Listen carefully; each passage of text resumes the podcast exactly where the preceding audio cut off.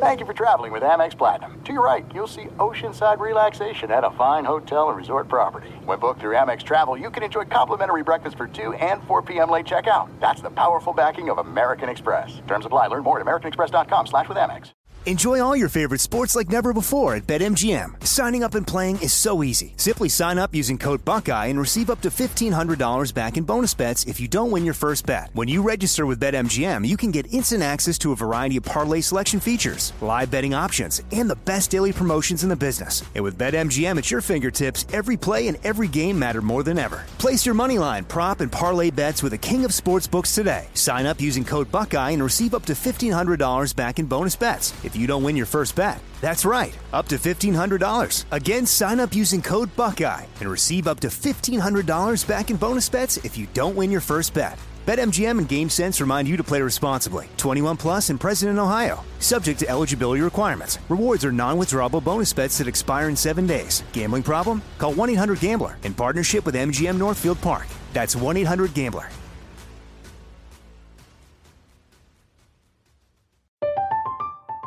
I'm Katya Adler, host of The Global Story. Over the last 25 years, I've covered conflicts in the Middle East, political and economic crises in Europe, drug cartels in Mexico. Now I'm covering the stories behind the news all over the world in conversation with those who break it. Join me Monday to Friday to find out what's happening, why, and what it all means. Follow The Global Story from the BBC wherever you listen to podcasts.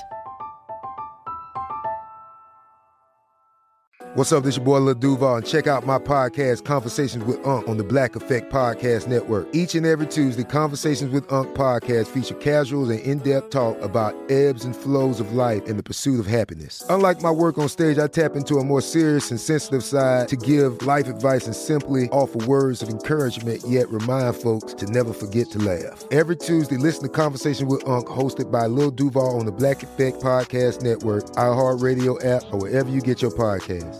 Presented by AT&T. Connecting changes everything.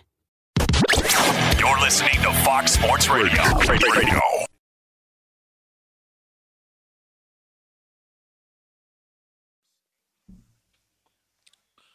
It's the new world order that's coming right up. Good morning, America. Yes, it's that time. It is Fox Sports Sunday, and it's my pleasure right now to introduce my partner and my friend in that order, really. Or maybe not so. The one and only Mr. Brian Noe. Mr. Noe, how are you? I like that. Uh, in that order. Or maybe not. Maybe not. maybe not. How are you? How's everything going? Everything Good, good? man. How are things with you? Every well, you know, it's a bad allergy season for me. I hate to complain, but no one really cares. I'm just letting you know, as a friend, that it, it's rough. The eyes are hurting me, the nose is stuff, but I'll get through it. No big deal. No big deal. Hey, You know, July that was 4th funny. It's Yeah. a funny saying, real fast, Andy. Um, so when I worked in Fresno, California, shout out to the five five nine. Jerry Tarkanian had a coaches show, right? Uh-huh. So you would do a seasonal coaches show one time a week, and the guy who did the show with him when I was there was one of his old assistant coaches. The guy's name was Jack Furtig. And Jack was from New Jersey, so he had the whole Jersey vibe, you know? And he said something to the effect, I can't remember the percentages, but he goes, You know, I, I don't tell anybody my problems because half the people don't care and the other half are happy that you have those problems. Something along those lines. But yeah, it Right. just reminded me of that. There you go. Hey, Fourth of July tomorrow. Got to ask you this: Are you, or have you ever been, a fireworks kind of guy? I do like fireworks, and I've seen fireworks. The best dis- displays I've ever seen have been in Nashville. Actually, believe it or not, they go crazy for the for the fourth. Man, they have a great display by the water over there, and uh, they last for a long time, man. But they do a great job. I'm sure there are great displays all over the place, but that's the best that I've seen uh, over the years that I've been to. They have a good Labor Day show in Cincinnati on the river too. But I'm just asking: Are you the type of guy that had set fireworks off as a youth, or do you no, still do that? No, I've never been into that. I've never set them off myself. Me. But I'll watch them. I'll hang out and check them out. But I'm like, you know, I'll hear a story here where this guy's fingers are no more and this Right, guy's hands right. are adios. I'm like, I'll sit back and watch the fireworks displays. But I'm, yeah, I'm not about uh, to take part in them. No. You know, I watch the local TVs, and they're getting these commercials now because now fireworks have become legal in the state of Ohio and the state of Kentucky, or by the way, the Commonwealth of Kentucky, and and people are just spending oodles of money on fireworks. I just don't get it. I really don't. To spend that kind of cash and just blow it up, I I, I don't understand. I, would sooner go to the casinos and lose it than lose it on the fireworks. so, really?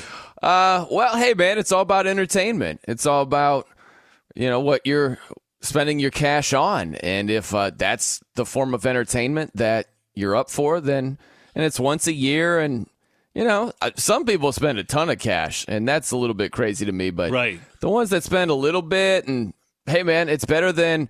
I don't know, taking the uh, Lightning to win Game Six and the Avalanche win it. You know what I mean? Like, right? At least you got some no fun intended. Bang for your buck, Andy Furman, you know, right? yeah, right. There you yeah. go. By the way, we have to w- welcome a new member to our staff. Tab is running the show today. I, I guess uh, we may have a new member here. Who knows? We kind of like the. Uh, we like the AAA franchise of Fox Sports Radio. We kind of bring them up through the ranks right here. So, Tab, welcome, okay? So, so welcome to him, and um, hopefully he'll be with us for the time. I don't know, because Brandon may be leaving. Brandon may be oh, moving really? up. He, he might be. That's the is rumor the, going what, around. Is this our 77th producer that is just going to forsake us? Is that what's about to happen here? You never know. I mean, never, that could be a good oh, thing because people two, realize that three, we break people not in. Four, right? Not five. Yeah. Not six. It's like uh, yeah, not seven. The uh, it's like the drummer in uh, sp- like Spinal Tap over here, right? We just can't keep one around. Well, Brandon's been around for a while. So we'll, we'll see what happens. But, you okay. know, well, welcome, Tab. Anyway, hey, let, let me roll back the clock for a second. If I may, the year 1999 2000 basketball season college, not that it matters, but that was the year Rutgers, Rutgers in New Jersey went to the Final Four men's basketball. Their longest trip was 300 miles. Rutgers now, as a member of the Big Ten, has an opponent only one opponent now within 300 miles, and now those volleyball and soccer trips to USC and UCLA will be short hops. What happened? As we know, big story in college sports this week. The New World Order, UCLA, USC will leave the Pac 12, enter the Big Ten as early as 2024. And this is um, an amazing move. I mean, I don't think anybody's really surprised, B. I really don't. I think we saw this coming. And, and believe me, it's not the end, it's just the beginning because it's going to be two major conferences, two super conferences, and they're probably going to break away from the NCAA and do their own tournament? Well, first off, it's an interesting entry point going with Rutgers. it, it, did the uh, who's the guy who calls us and just talks about Rutgers oh, every now yeah, and then? Uh, Eddie, Eddie from Florida. Did Eddie yeah. email you this morning and be like, "I got the nah. perfect entry point here, Rutgers. Let's, yeah. let's go with Rutgers."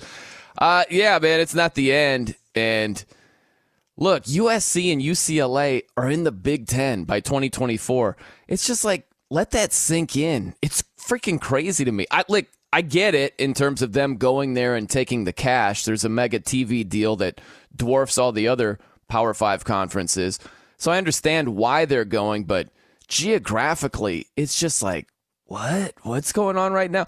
I compare it to the NFL, Andy, where if the same sort of thing were happening in the NFL, all the realignment, all these teams going from one division to the next, some divisions with teams spread out. Think about it. You'd have like the Rams and the Patriots in the same division. You'd be like, what is happening right now? But that's where we're at in college yeah. football. And you're right. It's just going to continue to happen until we get something close to a settled landscape of college football. And you might get a little bit of movement here and there, one team going to conference to conference. But right now, it's the Wild West, man. All bets it, are off in terms of who goes where.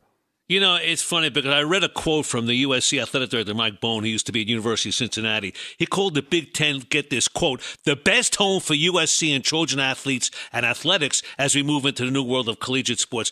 How dare you? How dare you, Mike Bohn, say that? The best? Yeah, the best for your wallet. That's what it's best for your coffers. What did That's he say again? The best for what? the best home for USC and Trojan athletics? You know, is it best for the student athletes? How in the hell is the women's volleyball team going to get from USC to Maryland to Ohio State? I mean, come on, conference from coast to coast. Whatever happened to backyard rivalries? I know USC and UCLA are still going to play one another, but come on. What about the fans? I mean, Ohio State fans going to get up at 9 o'clock in the morning to watch a game, Pacific Coast time? Give me a break. I mean, I get it from the fans' point of view, a season ticket holder's point of view. It's kind of tough and it's rough, but they, they're the last people that they care about. It really is. It's all about the money, and we know that, and that's proof positive. Well, yeah, it's all about the money. It's a, a straight money move. There's no doubt about that. And uh, look, I still go back to uh, what the landscape is going to look like. It's not just which teams are in which conferences, it's just what's the structure in general. I, I can't help but think about that and have, I've got no idea. Like, you've got reports where I love this from CBS Sports where the Big Ten, they're holding off on more expansion right now. They've uh, reportedly told Oregon and Washington, we're good right now. We're standing pat for now, awaiting what Notre Dame's decision is. Just think about that. That is a powerful position for the Big Ten to be in. If that's true, if you can say, hey, Oregon, it's not like Oregon, some Joe Schmo university. Hey, Oregon, just stay on the sideline for right now. We got our eye on Notre Dame, man. Let's see if Notre Dame comes through, and we'll get back to you, Oregon. You know, if it's a Tuesday mercy date, maybe we'll we'll give you a ring over here. It's crazy, right? But that's where we're at, and I'm just so curious what the playoff structure is going to look like. Yeah. What are we going to have in terms of conference championships? If we have two mega conferences with 20 teams apiece, what does that next conference look like? And are, are they uh, like invited to the dance when it comes to the postseason? I'm just so curious what we're going to be in store for. Like five years from now, I have no idea what the structure is going to look like. Yeah, we got two power conferences, the SEC and the Big Ten. That's basically it. TV deals, that's the big deals right there. But the Pac 12 now, as you mentioned, left with Oregon and Washington. What do they do? You're the athletic director, basically, of Oregon. What do you do? And the biggest marketplace now in, in the in the Pac 12 is Phoenix, Arizona. That's their biggest marketplace. Although it's funny, uh, I, don't know what Oregon, what are the options? What could Oregon do? Would they hope they get picked up maybe by the Big 12? And maybe they dump some schools out of the other conferences and they say, adios, goodbye, we don't want you anymore. The SEC, would they get rid of maybe Vanderbilt because they're not Well- really a power school? I, there's so many yeah, options. that's the other part. Yeah, I, I was wondering that too. Do you have a conference that starts kicking some schools out or re- replacing schools? I don't know. I, I don't even know if they can actually do that. It just works the other way, where schools get out of their contracts if they need to, right? And uh, they pay a fine and and go to another conference. I think the Big East dumped Temple years ago, didn't they? I think Well, they did. Possibly, but I'll tell you this: if uh, conferences can do that, I think they will. Because Right. you're right, it's there are some universities where you're like, ah, you're holding us back a little bit. You know, let's let's upgrade here. You know, let's level up. Um, but yeah, it's that's what we're in for, man. It is just your bet is as good as mine as to what the overall structure is going to look like. And really, it's one of these the remaining Power Five conferences. It's just it's a race. It's a race to see who can remain viable, who can Right. who can bring in a couple more schools. The Pac-12, uh, ACC, Big 12. It's really between the Pac-12 and Big 12 right now. Is who can woo a couple of schools over to their side, and that other conference crumble. Right. That's really what we're looking at at this point. You know, there was some rumors, I guess, that the Pac-12 is going to reach out maybe for schools like Boise State. I mean, come on. I mean, you want to get some competition in there, but the Big 12 at one point in time was a tremendous football conference. They had Oklahoma, they had Texas, they're gone. They had Nebraska at one point in time, they're gone. Now they're going to settle with BYU, Houston, Cincinnati, and UCF. I mean, come on. There's got to be a merger now between that Pac 12 and Big 12. There has to be because there's just no competition anymore. I mean, they're like also ran conferences. Yeah. Yeah, it's that's what we're looking at at this stage. And uh, wouldn't it be crazy if those schools like UCF, Houston, they're they're going to the Big 12. They're on their way. Wouldn't it be amazing if there wasn't a Big 12 to go Right, to once it's time to go there? Where you could you could have a couple of schools that pack up and head to the Pac 12 and there is no more Big 12. So uh, it's crazy, man. It is wild. And it's buckle up, man, because it's just going to get wilder. You know, I, I don't know how I can digest this. I don't know how you feel about it. Are you happy with it? Are you? I mean, is it crazy? I mean, I guess until you see it, because again, as you mentioned early on, how are these playoffs going to work? Different divisions. Right. I mean, uh, what about the Rose Bowl? I mean, really and truly, Yeah. the Pac-12 and the Big Ten, they were like related at the hip. Were, for years, the Rose, is the Rose Bowl gone Well, right now? No, no, no, no. They're not going to get rid of the Rose Bowl. You're just going to have different conference affiliations in time, most likely. That's how I see it. Um, to me, really, I, I try to look at the bright side, but in the moment, it's just weird and annoying. It's really how I look at it because there's just so much movement. It's hard to keep up with who's going where. It really is. Outside of the big time conferences and schools, I know Texas and Oklahoma, they're going to the SEC. We just know that USC, UCLA, they're packing up for the Big Ten in 2024. But these other like teams and what conference they're in, and we did a pop quiz the other night, and it's hard. It's hard to keep track of. Yeah. These Conference USA teams are gone, and these new teams are going there, and uh, what? Like, I just, again, I compare it to the NFL. If you just had let's just take the Seahawks and the Niners, and you're like, yeah, NFC West. No, actually, they're in the the NFC North now, and this other team's going to the AFC East, and we don't really know what the playoff format is going to look like in a couple of years. And you're like, what is happening? How is this the case? So I find it to be a little bit more annoying in the moment than anything.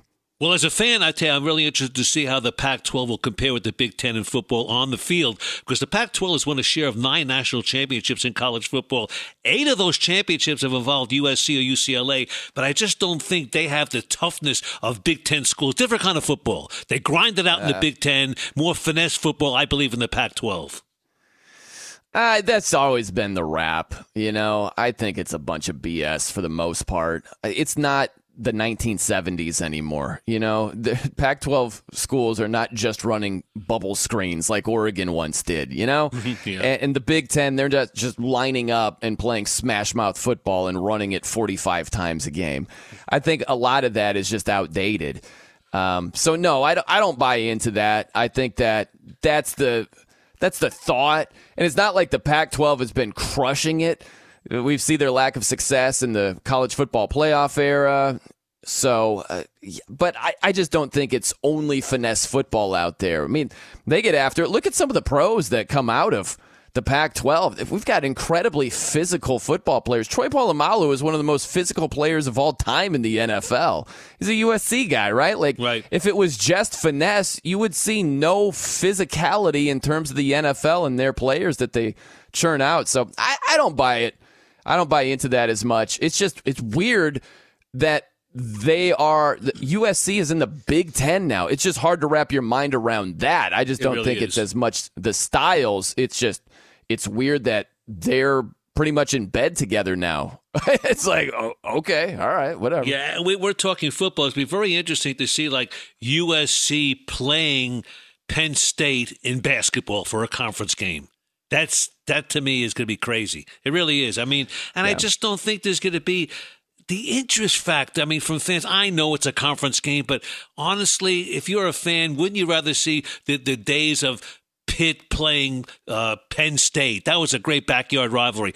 Pitt, West Virginia. Those things are gone. I mean, when Syracuse in the, old Big East, when Syracuse was playing St. John's, those games are gone. I just believe that those rivalries are very important Well- for the benefit of college sports. I'll just say this real fast. I I don't have a problem with new rivalries, right? Because some of these are going to be really good rivalries. But my thing is, what are we looking at? You know, it's almost like a relationship where you get to a phase where you have to define the relationship. Are we together? Are we a couple? Are we just kicking it on Wednesdays? Like, what are we doing here? Right? That's how I feel with college football. I'll adapt and find the good in new matchups and new rivalries. I'm up for USC Ohio State. Yeah, I'll check that out for sure. But I just need to know what it's to be. And, and, we have no idea what it's to be like in the next five years. Well, we got a lot more to talk about in this situation. We really do. We're just getting started right now. He's Brian Noe. Get him on Twitter at The No Show, at Andy Furman FSR. 877-99 on Fox is our number. That translates to 877-996-6369. We got Bronx Talk Radio in this hour. We got Bottom Barrel Betting in hour number two. And Brian Noe and Noe's Picks in our final hour today. But he wants to move on his terms. That's next. Fox Sports Radio has the best sports talk lineup in the nation. Catch all of our shows at foxsportsradio.com. And within the iHeartRadio app, search FSR to listen live. Fox Sports Radio has the best sports talk lineup in the nation. Catch all of our shows at foxsportsradio.com. And within the iHeartRadio app, search FSR to listen live. This is it. We've got an Amex Platinum Pro on our hands, ladies and gentlemen. We haven't seen anyone relax like this before in the Centurion Lounge. Is he connecting to complimentary Wi Fi? Oh my, look at that, he is! And you will not believe where he's going next. The Amex dedicated card member entrance for the win! Unbelievable! When you get travel perks with Amex Platinum, you're part of the action. That's the powerful backing of American Express. Terms apply. Learn more at americanexpress.com slash with Amex.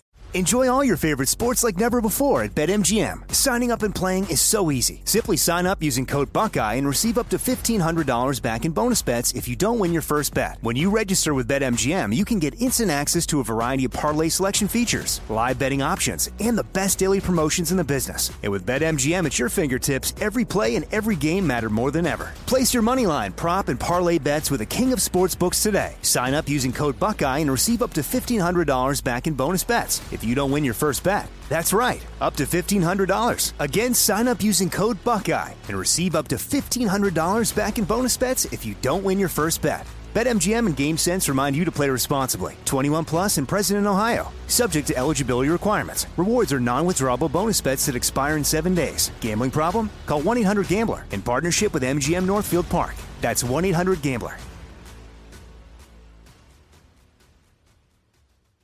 Wait till you hear what he wants. We'll get to that in just about a minute. He is Brian Noe. I'm Andy Furman, rolling along on Fox Sports Sunday, and the drama in the National Basketball Association of centers around KD, Kevin Durant. Four years remaining on his Brooklyn deal. He wants out. He wants out. Hey, KD, you got a contract. Are you going to honor it? And not only does he want out, B, he only wants to play for Miami if Jimmy Butler, Bam Adebayo, and Kyle Kyle Lowry stay there. Oh my goodness. I mean, not only do you demand that you want out of Brooklyn, but you're telling the team, here's where I want to go only if those players remain with that team. Oh my goodness. In fact, what could Miami even offer Brooklyn if those guys stay? You're all wound up here. I, I am. It, it, upsets me. If I'm a season ticket holder, really, and I, and I love the Brooklyn Nets, what has happened to this team? It's falling apart, and management's letting it happen. Well, it, it's fallen apart. Like that's they're just going into a different era, right? Like there's nothing they can do if KD is like trade me. You can say uh, you're going to play hardball and hey, you've got a contract, you're staying here, you're not going anywhere. You could try that and see how it works out. It's probably not going to work out well at all. Or you could try to get everything that you possibly can for Kevin Durant, who is still one of the best players in basketball. And that's what they're going to try to do. They're going to get a haul. They're mm-hmm. going to do that. And really, I would look at it like this, Andy. Think about the Houston Rockets. Follow me on on this for a second because okay. you always hear, "Oh, you don't get equal value if you trade a superstar." That isn't always the case because if you look at the Houston Rockets when they traded James Harden, James Harden was a heck of a player, right? Had won an MVP in Houston. They were on right. the cusp of getting to the finals, maybe winning a championship. And Harden it out, and they traded him for a freaking boatload. And now, where the Brooklyn Nets are, they could be, depending on what they get for KD. That's the real uh, factor here. Do they get a really good player in return and a bunch of draft picks? Or what exactly do they get in return? Because they could have some lean years, and those are going to be Houston Rockets picks right there, which could be premium picks. So if you're the Nets, you're trying to basically be the Rockets. And if you have yeah. to trade James, uh, if you have to trade Kevin Durant, you try to get a haul and maybe you luck out and some of those picks turn into premium picks if the other team bottoms out somehow, some way. You make a great point because I'm going to go back in time. Four years ago, the Brooklyn Nets had a nice young nucleus of talent. They had Jarrett Allen, Spencer Dinwiddie, they had Joe Harris, they had D'Angelo Russell, they had a young coach that everybody was going crazy over, Kenny Atkinson. Then they went all in on Durant. Then they went in all on Kyrie Irving. Then they traded for James Harden, and you know what happened? It busted. So now the Nets have an opportunity to bring back a group of young players, as you mentioned, and draft picks, but the management's got to get this one right. They got to get it right. Well, That's the key. To. Obviously, they do. But uh, look, it's. I, I don't think they. Uh, there's nothing wrong with what they did. It just didn't work out. Right. I think it's one of those things where it was a no brainer. If you could get Kevin Durant and Kyrie Irving, you do it. And James Harden, absolutely. So every hindsight's twenty twenty. It didn't work out, and there are a lot of people like, why would you even do that? It's like you weren't gonna sniff a title with Caris LeVert and Jarrett Allen and company. They were a good team. They were gritty. They actually did more than we thought they were going to do, but they had a ceiling. and it wasn't going to be anywhere close to a title. So to go all in with KD, uh, yeah, that, that makes a lot of sense to do so. That's what teams are trying to do right now with Kevin Durant. And I know Kyrie is flaky and unreliable, but it makes sense 10 times out of 10 to do exactly what the Nets did. It just didn't work out. If you're at the Texas Hold'em table and you get pocket aces and go all in, that's not crazy at all. Doesn't always work out. Right. Sometimes those aces get cracked, but it doesn't mean it was the wrong move to go all in initially.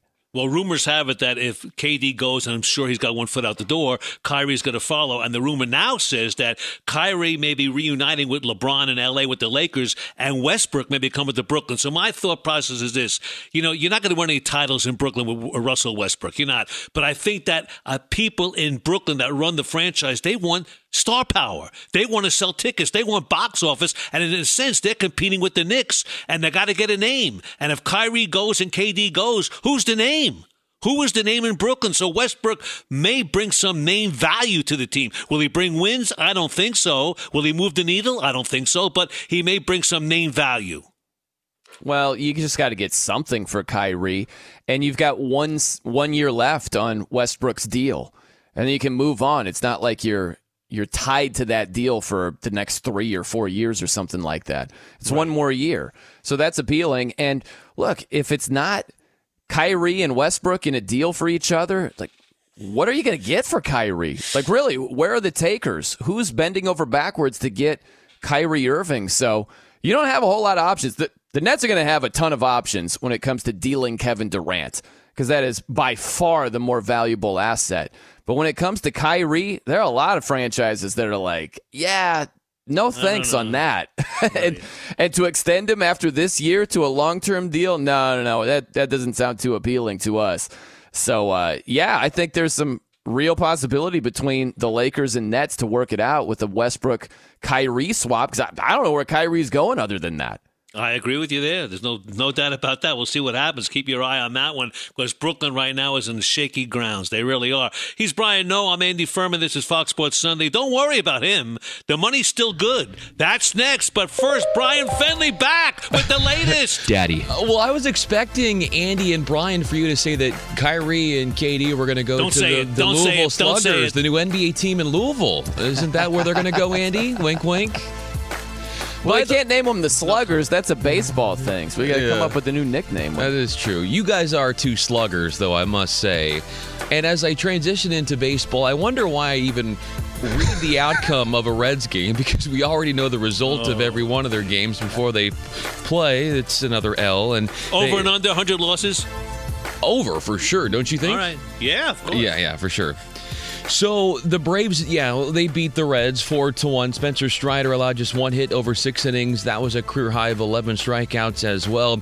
The Dodgers, they take care of the Padres seven to two, and LA is just schooling San Diego, treating them like a little brother. 14 of the last 15 meetings between the two, the game has gone to LA, and they now have a four and a half game lead for first in the NL West over San Diego. The Yankees win two and a doubleheader against the Guardians. The Rays do that against the Blue Jays. The Astros get five home runs, and they are winners against the Angels nine to one. The Cardinals. How about this, Brian? What was going on? Just an offensive explosion from your team. Four consecutive That home was unreal. runs. Unreal. Beautiful Unreal. right there. It, it was beautiful baseball. At least one of your teams is playing decent right now. The other one, not so much. Might need to be relegated to AAA. We'll get into that in hour four of the show. Seven to six is the win for St. Louis over the Phillies. The Rangers get it done against the Mets, seven to three. The Cubs over the Red Sox, three to one. Boston with two airs. UFC 276. Israel Adesanya. Beat Jared Cannonier by unanimous decision to remain middleweight champ. And then after the, well, earlier in the event, there was Donald Cowboy Cerrone who got beat down bad by Jim Miller in a uh, submissive move. And afterwards, Cerrone said that he was going to retire and said, quote, I don't love it anymore. I'm going to be a movie star, baby, close quote. Feel like Andy Furman says that every morning so the Pelicans are going to bring back Zion Williamson to a max rookie extension, five years, one hundred ninety-three million dollar deal, incentives up to two thirty-one mil. John Deere Classic PGA Tour JT Poston minus nineteen sixty-seven on Saturday. He is your leader by three shots. And finally, Branden Grace wins the LIV Tour event up in Brian Noe's old neck of the woods in Portland area, twenty miles or so from downtown, is what I've heard, and taking home over four million dollars for the tournament win. That money goes to Grace. Dustin Johnson four shots back. Phil Mickelson making a mess out there, tied for 40th place and was 10 over par. With that, let's get it back to Brian Noe and Andy Furman, who is a human firework. Thank you very much. All right, see you in an hour. Waiting for the verdict. We'll get to that right now. He's Brian Noam, Andy Furman to talk about the Deshaun Watson trial. We got Bronx Talk Radio coming up in about seven minutes from now. But uh, the trial somewhat ended the other day. Some odds and ends. I mean, Well, it's just a hearing, right? It's not The- a yeah, the trial. hearing, the hearing. Yeah. And there's three possibilities that could come out of this hearing: a suspension, no suspension, and a settlement. That's basically it. Now they say the drop date is a week from tomorrow, the 11th of July. So, so let's talk about this for for a second. What is taking so long? That's what I'd like to know. Is it that difficult? Is it the Players Association really putting up a squawk on this deal? Because I've heard some stories that they basically are, because they're comparing it to some other opportunities that have happened in the National Football League. So we'll see what happens. Well, listen, the first part is, yeah, it is tricky. We don't know if they're going to be more lawsuits that come out later, right? Like, it'd be bad for the NFL or you know the uh, the the ruling officer on this one, Sue Robinson, Right. If uh, she makes her determination, and uh, let's just say it's for the sake of argument, it turns out to be eight games, right?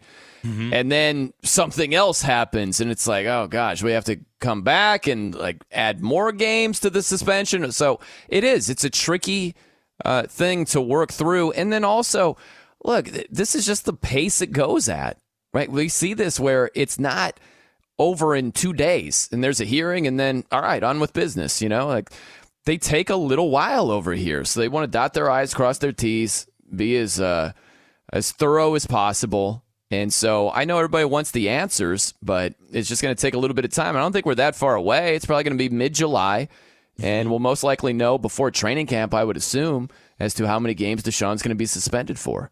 Okay, Sue Robinson, she has the decision. She's the decision maker here on this. If she decides that Watson did not violate the personal conduct policy, she could come right out and say that uh, Watson doesn't deserve to be suspended. Okay. Now, I'd like to look at this personal conduct policy. How could he? How could anyone say that he did not violate it when I have these women basically saying that he somewhat did? And then if he's not suspended, he'll be free to play the entire season this year for the Cleveland Browns. It's unbelievable, really. well, we know that's not going to happen. Andy. Right. That's just the possibility. But anyone with half a brain knows that's not going to happen. Right. However, the National Football League Players Association, they're pointing out that Robert Kraft didn't get suspended for his alleged incident at a massage parlor. It's not- it's night and day. It's well, that's they're, but they're pointing this out. This is part of their deal. I understand it's night and day. It's apples and oranges, but also thrown in there that Jerry Jones never got punished, even though the Cowboys were admittedly involved in a voyeurism scandal that ended with their PR guy unexpectedly retiring. Remember, he was looking through the locker room there with the cheerleaders. I understand these are two separate deals, but this is what they're throwing in the face of Sue Robinson. But I, as again, I, I think he's got to be suspended in some way, manner, or form, be it the entire season or for several games. So we'll see what happens. But uh, that, that's kind of weak throwing Robert Kraft and Jerry Jones out there. But that's what the NFLPA is doing. Well, look, they gotta they gotta do something. That's the best argument that they can make, which is telling. They don't have much of a leg to stand on in this situation. There are 24 lawsuits, and 20 of them have been settled, as we know, uh, against Deshaun Watson. 24 compared to the Robert Kraft situation. And I'm not saying old Bobby Kraft was on the up and up here, but I mean that was that was a different deal because there was a little bit of an ending that was uh, in the happy variety, right? Like it's not legal, but uh, I can understand why you would use that as an argument. But the situation with Deshaun, it's not the endings that are of the happy variety here. It's Deshaun allegedly doing things that are way illegal trying to force women to do those things. That is Right. completely different than what Agreed. Robert Kraft was involved Right, in. and there were no complaints. There were no women coming out and saying, you know, he did this, he did this. I mean, he went in there, he uh, opened up his wallet, did what he had to do, and got the happy ending, and that was basically it.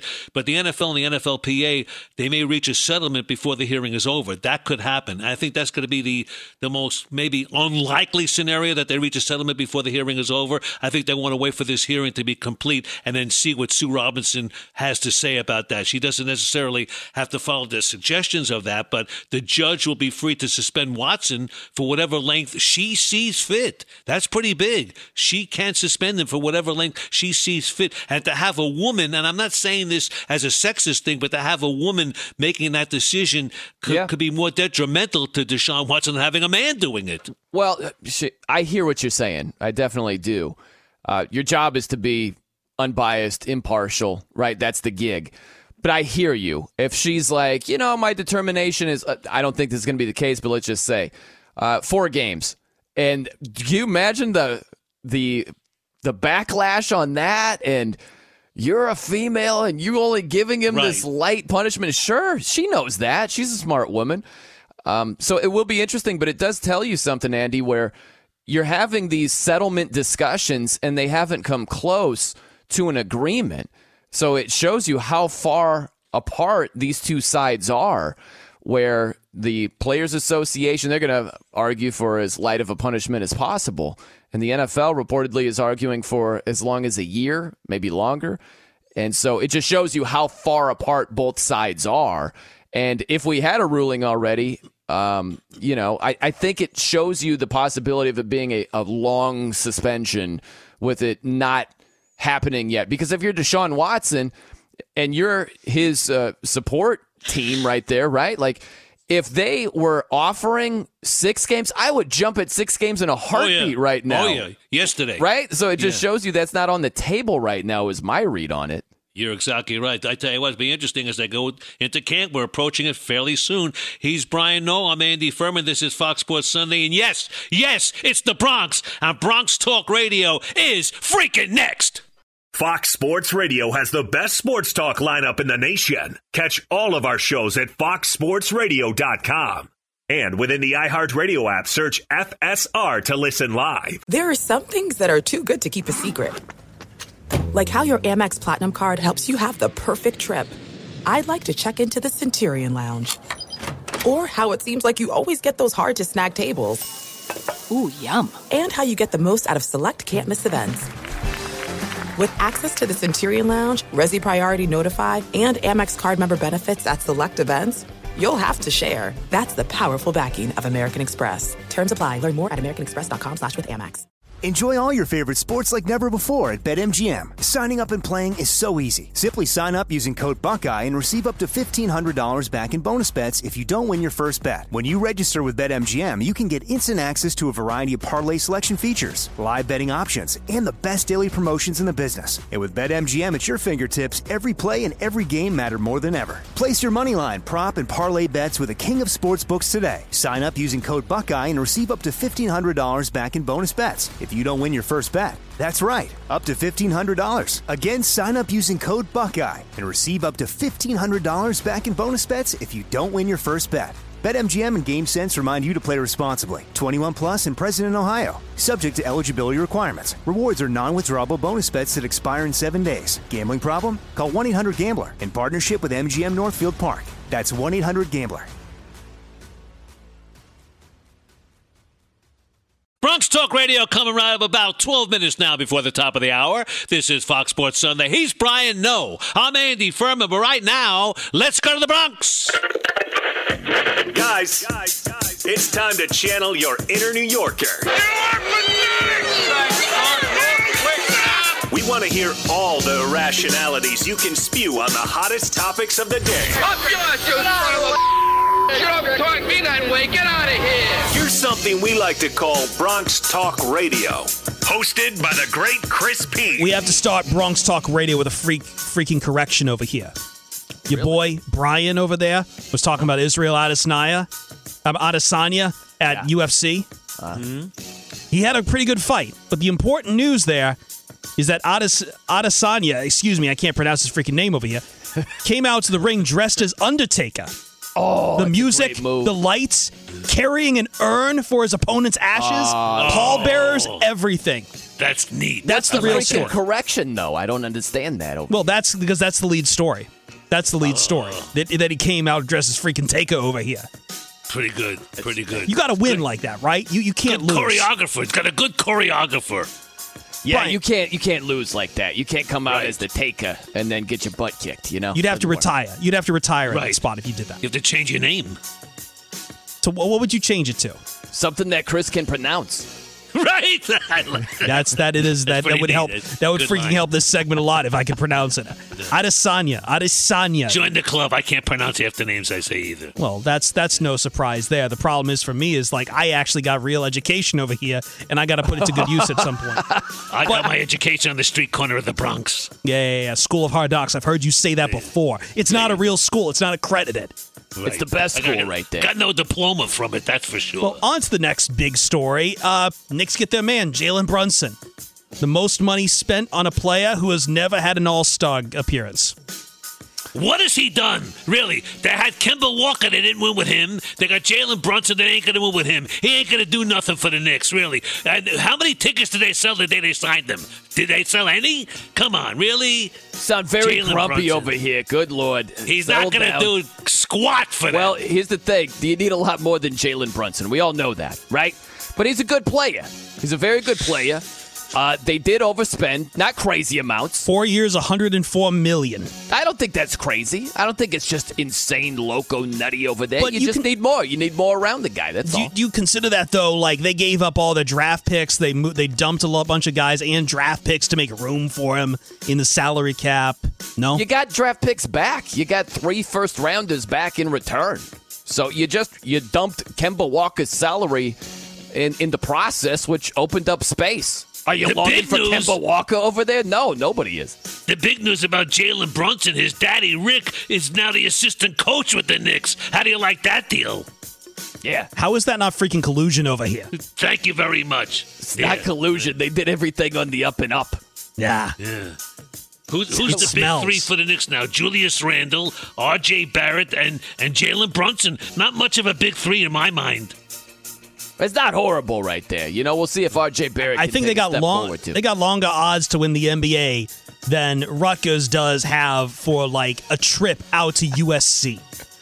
Their odds are pretty good because that's happening, Yeah. baby, in 24. No, I meant I meant by like air miles. Hmm. I'm still doing the math on that one. Yeah, you you figured I'm out too- you figured I'm that one stupid, out. I can't do it. When when it like we, we got to talk slide about what comes next here. Like ACC, you better lock your freaking doors at night, or Clemson and and Florida State's going to escape. In Miami? Yeah, I mean it's about the Wild West right now. All bets know. are freaking off at this stage. Would you take Miami? Yeah, it's Yeah, good you market. take It's Miami. it's You good media me? market. I mean, Yeah. Clemson's great on the field, but Tiny it's a small school. media market. Miami's a big media market. Fordham's probably a Absolutely. bigger school than Miami. No, no, not not, don't know not, if I- not I don't with think so. prestige and Uh, the market. Andy's the right. It's the market size. Market, market. I want to go to the market right now. Get some of those candy bars for you. That's what I want to do. Candy, what candy bars? yeah, for my man Brian, not for you. Oh, okay. what? What? Whoa, whoa, whoa! What? Those what? those health bars that he eats, all this stuff. I'm about to eat one here in a little bit. Are you saying that good. I am not to be gifted health from I a don't ba- know what you candy like. bar? I, I can't see you eating a health bar for some reason. I, I could see you eating like licorice. You know what I'm saying? You know what you eat a knuckle Tootsie sandwich. Rolls. Let's move on. All right. We've got there you go. we've got the Let's biggest steer this thing. You're the Boom. steerer. Well, it was not being steered properly here. We've got to take you to the Verrazano Bridge where Yes. nothing good ever happens. So a carnival cruise was coming in from the Caribbean, right? Yeah. Coming back eight days, and look, I can't do a, uh, one of these cruises. They're like they're, they're nightmares, and this just proves it because a brawl broke out that got up to sixty freaking people. Started 2 a.m. on the fifth floor of the nightclub there on the Carnival cruise. Why? Because people discovered that there was a three-way going on, and the significant others were not informed that there would be a three-way going on. Yeah. I mean, that is the recipe for an all-out sixty-person brawl. 60 person brawl, think, people getting cut with glass. The Coast Guard had to be called as they put into New York Harbor, and NYPD was waiting for them. See, you see the bad on this. I see the good. This is a story you're going to tell generations about. This is a movie in the making. They're going make a movie out of that. How's that? Who, who's starring in that movie? You. Absolutely. You. not. No? Maybe Brian. I'm terrible to work with. Maybe Brian. No, we like You you. are like to work with- you are a beacon of positivity to work Yes, with. you What about would Christian Bale? For that, What about uh, what about Christian Bale? he could work. What's next? We'll tell you in just a minute, but right now it's that time. Hello, America. Yes, it's Fox Sports Sunday. He's Brian Noe. I'm Andy Furman, and away we go and be July 4th tomorrow. Big weekend. Have you have your flag outside on display? Are you ready? What's on tap for Brian Noe on July 4th? All ready for a fireworks display. Big fan, you know. So I'll check out fireworks most likely somewhere, somehow. Um, like I said before, best fireworks display I've been to, Nashville, Tennessee. Shout out. Shout out to that area. They do a great job with that. And uh, should be a happy fourth, man. I just can't get over to take it in a different direction. Our guy Chris P talking about Israel Adesanya coming out as the Undertaker. It's got my brain working in overdrive. Some of the great entrances, if you were to mimic it as an MMA fighter or a boxer, some of the great pro wrestling entrances of all time. I don't know how you you do better than Undertaker. Think about it. If you're a, a mixed martial arts guy, you're a UFC guy. That's the best intro to mimic by far. It's got to be. You talk about entertainment value. It's all about the entertainment. That's what you talk about. That's what you're thinking about. You don't even talk about the match. You're talking about the entrance, and it's all about entertainment. And basically, that's where sports separate from one another. And I I don't think the NFL really needs the entertainment value that much because they have the gambling aspect of it. And of course, it's only once a week, really. Baseball has no entertainment value and it's too long, so they're way back in the bushes. And you got the NBA. They got some good entertainment value. They really do. Prior to the, if you go to an NBA game, there's always something going on. There's music, there's things like that. So it's, it's all about entertainment. I think a lot of these people in sports capacities don't understand that really and truly it's entertainment, not just competition. Well, yeah, a lot of them do understand that. Tyson Fury, he certainly understands that. His entrances are way over the top, but they're awesome. I love them.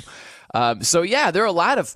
Uh, listen, some of the the great showmen in sports have been boxers or Yeah. mixed martial arts guys, and they understand the whole flair for it.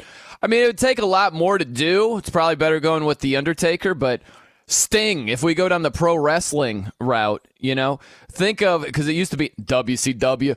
You'd just you'd hear them say, "It's Sting, we've got to go," and it'd be Sting in the rafters, like just pointing a bat at someone. You know, if Adesanya, if we're waiting for him to come out in his next fight, and we we're like, "It's Adesanya," and he's way up in the rafters, and he just kind of not parachutes in, but kind of zip lines it in to the octagon. Now that's an entrance right there. I don't know if he's Oh, going to yeah. do that, but uh, the Undertaker was a, a safer and a, a an easier way to go. You got to get the face paint to do Sting. It's the whole oh, thing. Oh yeah. It's still real to me, damn it.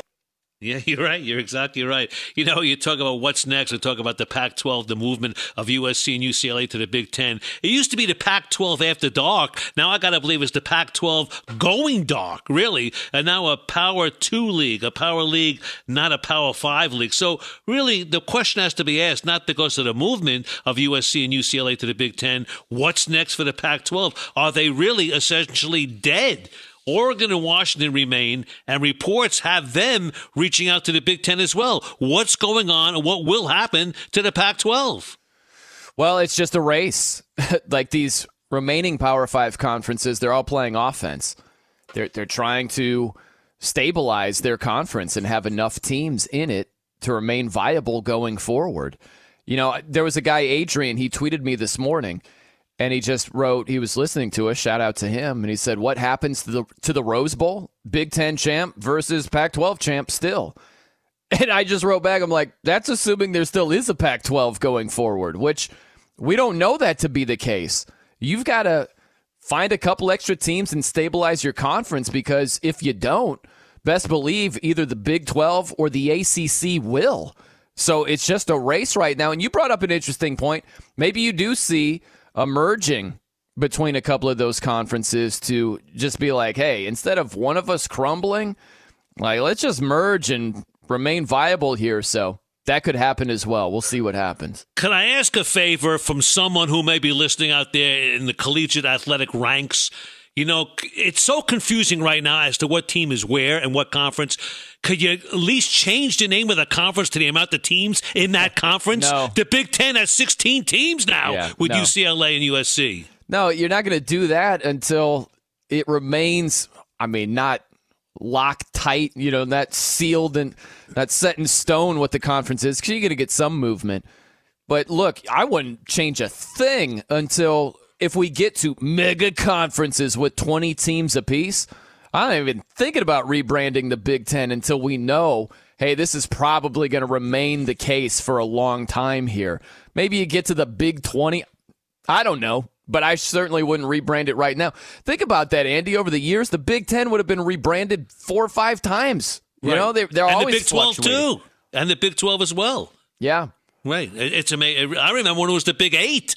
When I lived in Oklahoma, it was the Big Eight. Now it's the Big 12. It's crazy. It really is. Now here's the question. Could the Big Ten and the SEC together, they have 32 teams, they may actually stage their own playoff and say, the heck with the NCAA. And I think that's going to happen. They're going to have their own playoff, right? I think. I don't think so. I would hope not. Um, I would hate that setup if that's the case. Because think about it. Um, if you have the SEC and the Big Ten expand a little bit more, they don't have to do it a lot more. We're talking, what, four teams for each conference, right? Yeah. I think that'd be the case. So, eight more teams. Ask yourself are there only eight teams outside the Big Ten and the SEC that could at least be in the, the playoff mix? They could at least be playoff contenders. There are more than eight teams. Oh, yeah. Yeah. Think about some of the teams that have ACC, gotten Notre into the Dame, yeah. yeah the college football playoff. Uh, Think about some of the teams that have gotten into you know, the BCS title game when it was just two teams. You know, so no, there's more than just that in college football that you could at least get to the playoff. You might not win the whole thing, but you can get there. So I would hate for the Big Ten and the SEC to say, "Screw everybody else. Let's just do our own thing here." Right. And I'm going to talk about something now that you really don't particularly enjoy talking about. But and if you want to put your fingers in your ears, you could do that. But I'm going to talk about I'm going to talk about the University of Cincinnati uh, for a second. You know, if they Oh go my undefe- gosh. Oh. I know, I know, I know. No, no, but all right. but here's the example: if they go undefeated in football again, which they did last year, the question is. Who in the hell cares if they're left out of the CFB playoffs now? Right. Because it's all about the Big Ten and SEC. Well, that think I think that's that, right? a nightmare scenario. I really don't think that's going to be the case. Um, I, I just I, I don't see them splintering off and just being like the heck with everybody else. I have a hard time believing that will be the setup in college football. I, I don't think that's just wishful thinking. I think that's realistic thinking. Uh, so I think that's a bridge that we would have to cross if we ever got to it. But it wouldn't just be Cincinnati, it'd be everybody outside if the SEC and Big Ten just said it's us and nobody else.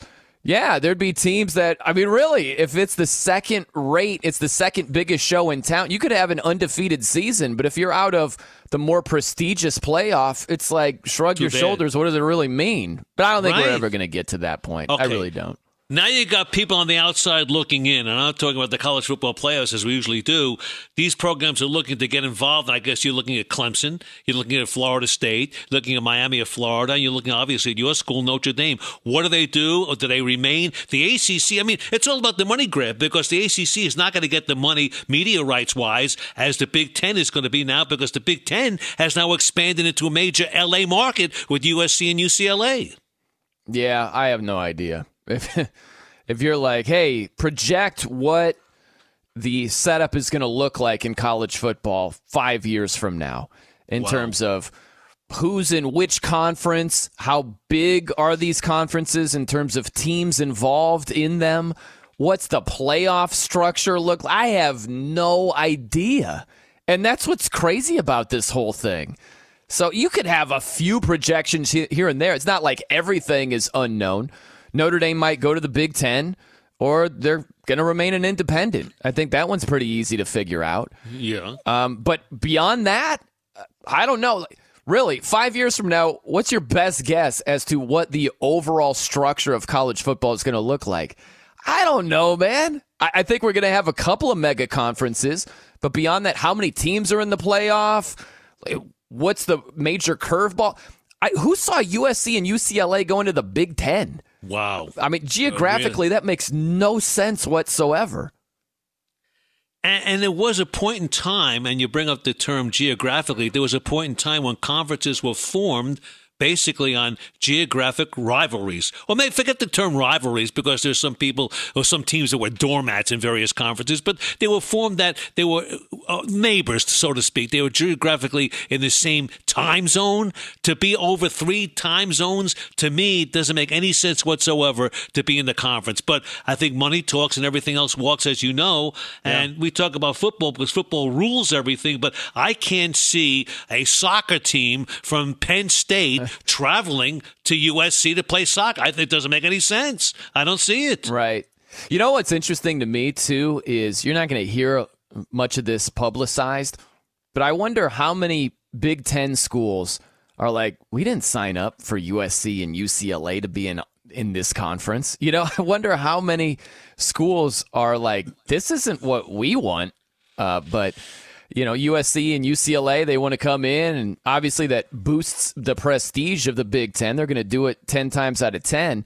But I would imagine there's got to be a university or two that are like, wait, what? We got to travel to Southern California for, for our games? We didn't willingly sign up for this. So I, I do wonder who in the family, if you think of the Big Ten as a family, who in the family outside of USC and UCLA is like, we're not exactly down for this. I know it's taking place. This is the setup, but we're not thrilled. I wonder how I many would, I universities would take a think guess. like that. I would say Northwestern said that. I really do because I think, I, and I tell you what, what's going to happen is if Northwestern makes too much noise, they're going to boot them out of the Big Ten. Right? Yeah. They really will because that market size is great, Chicago. But you know what they'll do? They'll woo Notre Dame to take their place in the Big Ten. That may very well happen. I think that, you know, you're looking at the strength of a conference, not so much as far as athletic ability strength. I mean, the strength what they bring to the conference, media market size, whatever it may be. And I say the same thing may go for Vanderbilt in the SEC. See you later. That's it. Goodbye. And they'll bring in Clemson or someone else in the SEC to replace him. Well, look, man, you just have like geographically USC, UCLA going to the Big Ten. It's crazy. So what could happen next? You could have things that are as goofy. Think about it. It'd be like uh, close to um, like Oregon going to the ACC, where you'd be like, "What? How does that make any sense?" I'm telling Right. you, all bets are off at this stage, and that's what makes it even stranger to me. Andy is I'm so used to the NFL, and you have a structure. There's no way you would have the Rams and the Patriots in the same division. It just wouldn't happen. You have team owners, you have a commissioner, you have a structure. You don't have that in college football right now. So uh, it seems like almost anything is on the table. It might not make geographical sense at all. That doesn't mean it can't happen. If Washington goes to the ACC or whatever, right? Like, I think anything is possible at this stage, and that's just the way it's going to be because you don't have this governing body. The NCAA is powerless. You know, they're not going to sit here and be like, no, USC and UCLA. I know you want to go to the Big Ten, but it just doesn't make sense. So here's what's going to happen.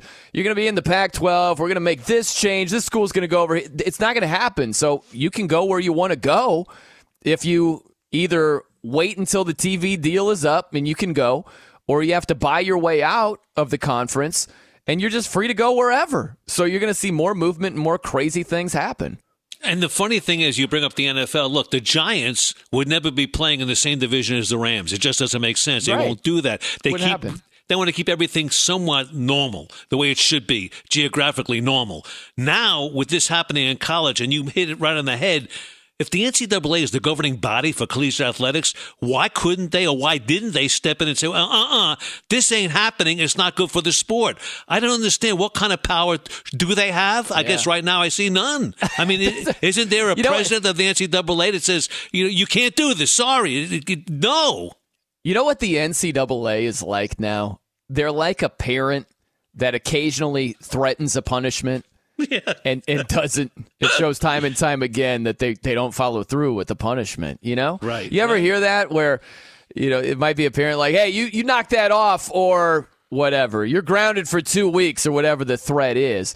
And then they don't follow through, and it's just like, okay, so you're kind of powerless. We're not going to get punished, so we can kind of do what we want. That's what college sports is like right now. It's a parent that really doesn't follow through, and also the kids have followed out. They don't have the authority to really punish them, and it's a free for all. It's like ice cream before bed. Woo-hoo, Party time. You can Right, go wherever right. you want conference wise. That's the way it is. And the funny thing is that with all the reports that we read, all the speculation we read with the movement of college teams, at least in the football arena, you know, I haven't seen one story anywhere whatsoever, any remark, any statement coming from the NCAA saying good, bad, or indifferent with this move. I mean, someone, some aspiring journalist should call the NCAA office and say, look, can I get a statement from you, like your thoughts on this? Nothing. They've buried their head in the sand. Well, it's because there's nothing to say. If you don't have the power to say, this makes no geographical sense, we're going to step in and l- sort this thing out, right? If they don't have the power to do that, then there really is nothing to say. you Yeah, can't sit there. You're just going to look weaker. If you well, think about it, what's your statement? If you know this Good is luck. a weird setup, Good luck, right? Right? You can't say anything like, "Oh, it wouldn't be our first choice," because you know the the you know the the reaction is like, "Oh, you guys don't have any power here," so there, there's nothing to say. You're exactly right. If you want something to say, you could do it on Twitter at the Noe Show. That's Brian Noe's Twitter account at the NOE Show at Andy Furman FSL. We'll read them. We may even retweet them. 877-99 on Fox. That's our phone number. If you have any comments, 87 anybody from the NCAA office, we'd love to hear from you. 877-996-6369. 877-996-6369. Bottom barrel betting in this hour. And of course, the final hour today, we saved the best for last. Brian No one knows picks, but he's on the move again.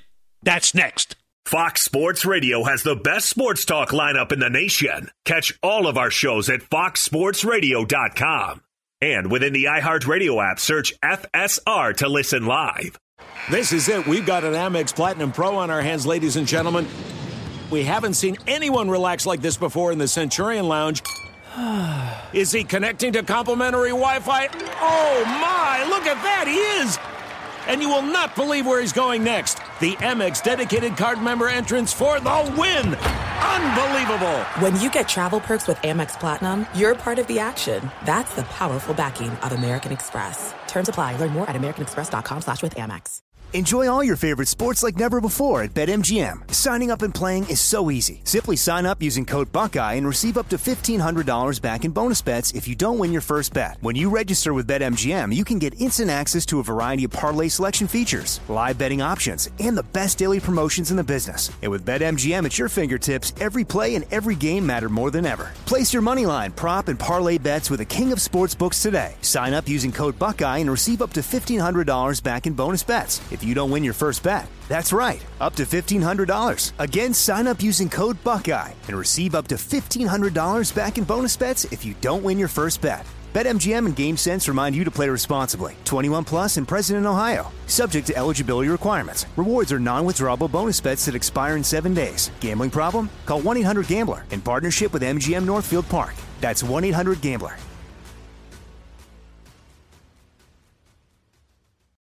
Just call him Suitcase.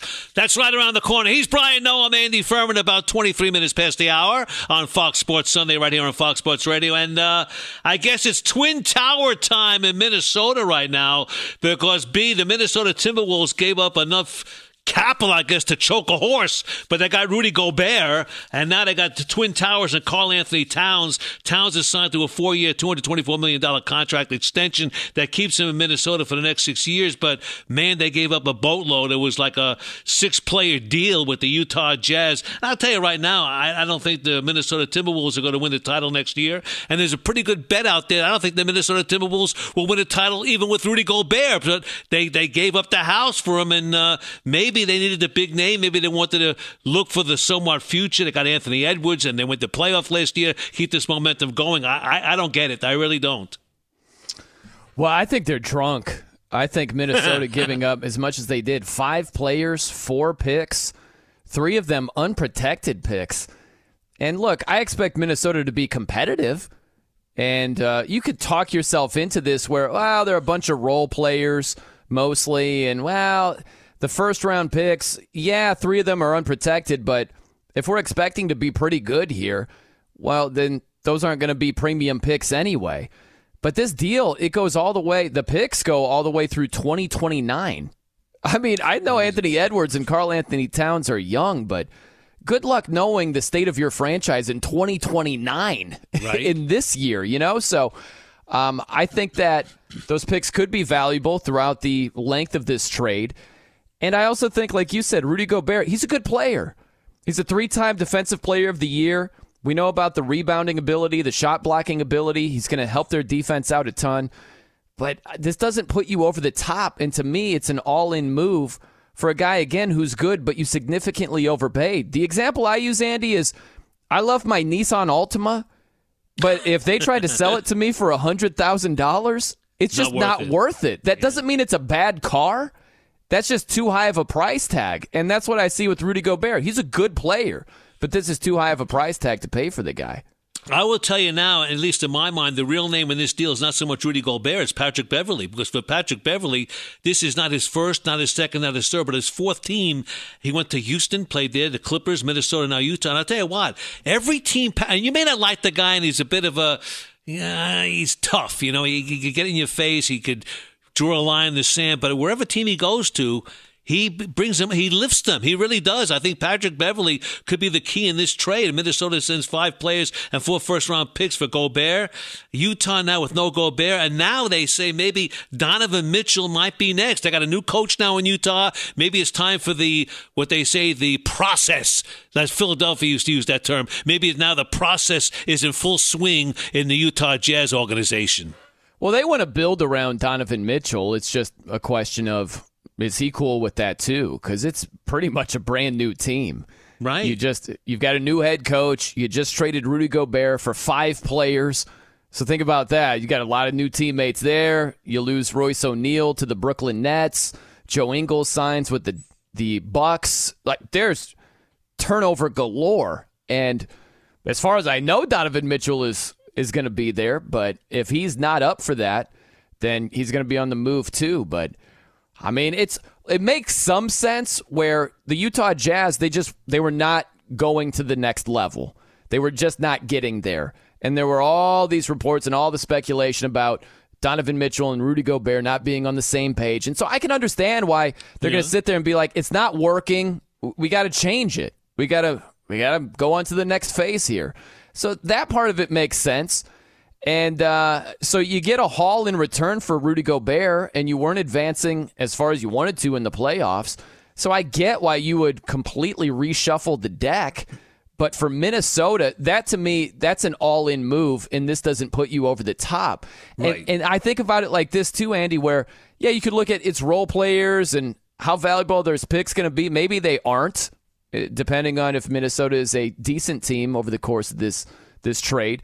But I mean, you could package that deal together and get someone better than Rudy Gobert. That's my whole thing is for five picks, I'm sorry, for four picks and five players, uh, you could do better than Rudy Gobert, I think, for, for the haul. Like, that's a haul for Rudy. I, I just think you're better off using that bundle on someone else instead of getting impatient and desperate and going with Rudy. That's my read on it. Here's the question right now. After this trade was made, what do you think Kevin Durant's saying? If, Rudy Gobert is getting five players, Sure. what do you think I'm worth? Ten? I'm worth a franchise. What about the Brooklyn Nets? What are they thinking right now? They're ch- they're chomping at the bit. We will get rid of uh, Kevin Durant and Rudy Gobert gets five. We need to get like eight and seven draft picks. Really, right? That's right.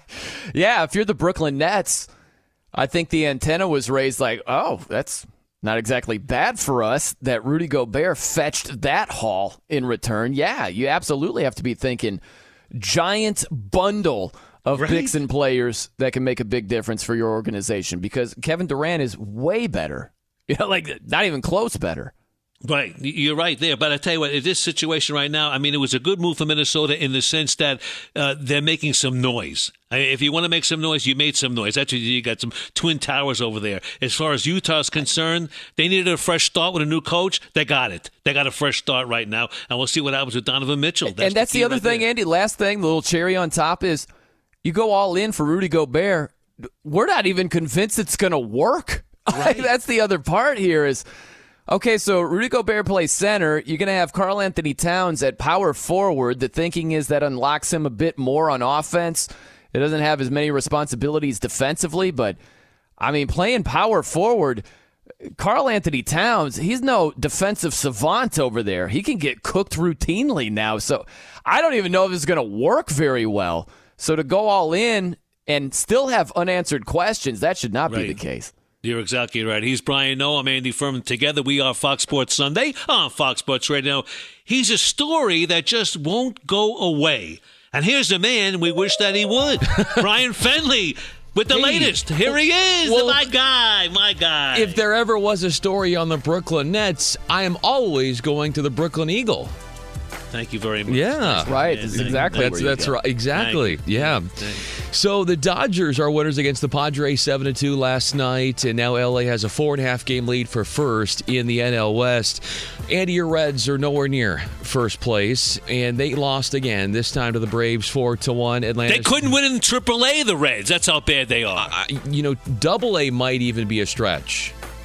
Bad. It's terrible. Heck, you could probably be a backup bullpen catcher. Backup. I could probably start. yeah, that's true. Yeah. Yeah, I'd love to see you in cleats. Really? Just in cleats? I mean, really?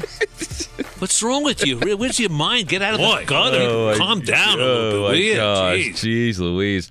So Spencer Strider allowed one hit over six innings and matched a career high with 11 strikeouts. I'm apparently, am Your I, music am I, got Am I on or He's like, you know what? Too much digressing. Your music's Right. over. 11 Yeah. strikeouts? Uh, the Rays win two uh, versus the Blue Jays. The Yankees sweep a doubleheader against the Guardians. The Cardinals get it done against the Phillies, seven to six. Four consecutive home runs for St. Louis.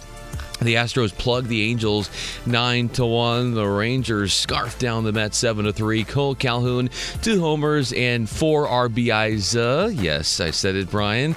The Cubs devour the Red Sox three to one. Boston two airs. UFC 276. Israel Adesanya just put Jared Cannonier in his place, winning by unanimous decision and retaining that middleweight belt. And Donald Cowboy Cerrone, after he was bludgeoned, beat down by Jim Miller. Cerrone, with a smile on his face, said he is retiring and that he is headed to Hollywood to be a movie star. The Pelicans, Zion Williamson is returning to the team for a max rookie extension. Five years, $193 million. The incentives can take it up to $231 million, which I think is about six times the amount that the Reds are worth as a franchise. A John Deere Classic JT Potson minus or Potson, Potson I should say minus 19. He is the leader by three shots. Shot a 67 Saturday, and Branden Grace wins the LIV Tour event out of Portland. Dustin Johnson finished four shots back, and Phil Mickelson 10 over par, tied for 40. With that, let's get it back to Brian Noe. And in the honor of tomorrow being, you know, the hot dog eating contest and Joey Chestnut, Andy Furman actually has a key to this. Brian, did you know this has a key to the city of Cincinnati for wolfing down 10 cans of Skyline chili? That is a record. He did it in 10 minutes. Thank you very much. See you in an hour. By the way, B, have you you you're a world traveler. You've been all over, really. I know you have, and you're a Renaissance man. Have you ever eaten Skyline chili? I know I haven't. All right. I'm not a I big mean, chili guy. You know, I, I never was until I moved to Cincinnati, and the chili with the spaghetti on it, with the onions and the cheese. It's uh, the three way, four way deal. It's a big deal here. It really is. It's, It is. They swear by it, man. They I really just do. don't know if, if it's my cup of tea. Exactly. I eat like a nine year old, you know? Like, in, as soon as we're combining foods and, hey, we take this and we just add this and this and also this, I'm like, I'm out. I'm freaking I out. you. It's just I not my you. cup of tea.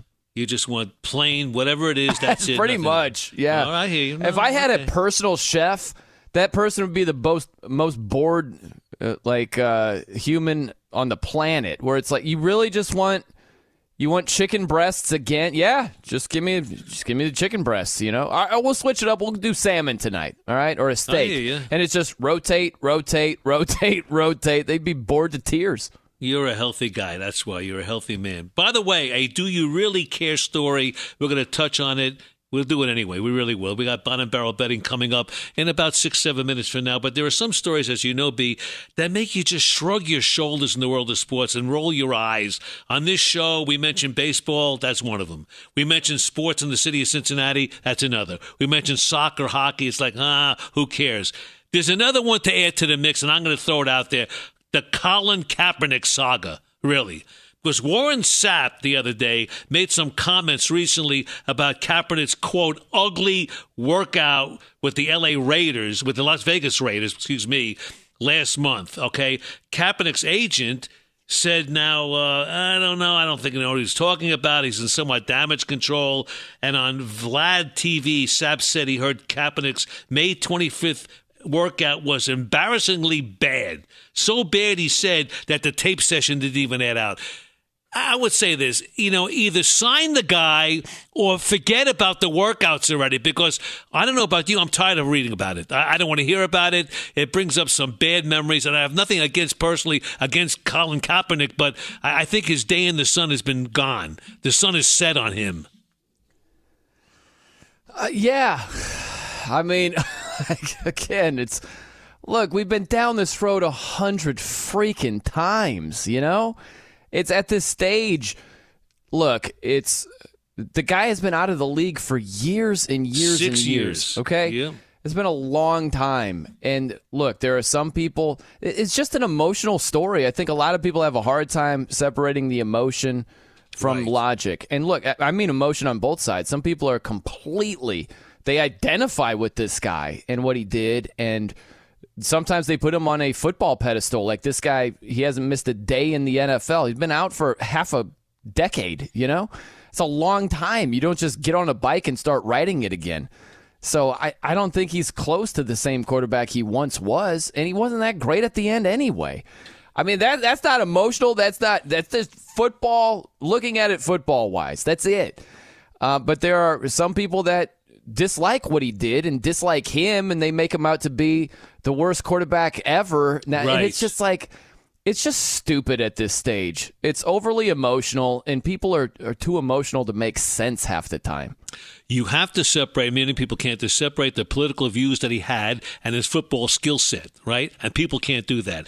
And I'll tell you Well, now, it's not political. Yeah, it's. I mean, It's, um, I get. Okay, fine. Yeah. Well, well, I, mean, I, I don't know what you call it. I mean, it is somewhat political. What, what would it be? I mean, uh, but uh, again, I respect him for what he did because it took a lot of it took a big pair of hangy downs to do what he did. It really did. I, I don't know anybody else who would do something like that. Good, bad, and different. if you like what he did or not. It, it took some guts to do what he did. And I respect him for that. Do I, do I agree with everything he did? Probably not so much. However, you know, he, he hurt himself in the long run, and people are blaming, I guess, his lack of playing in the National Football League because of what he did.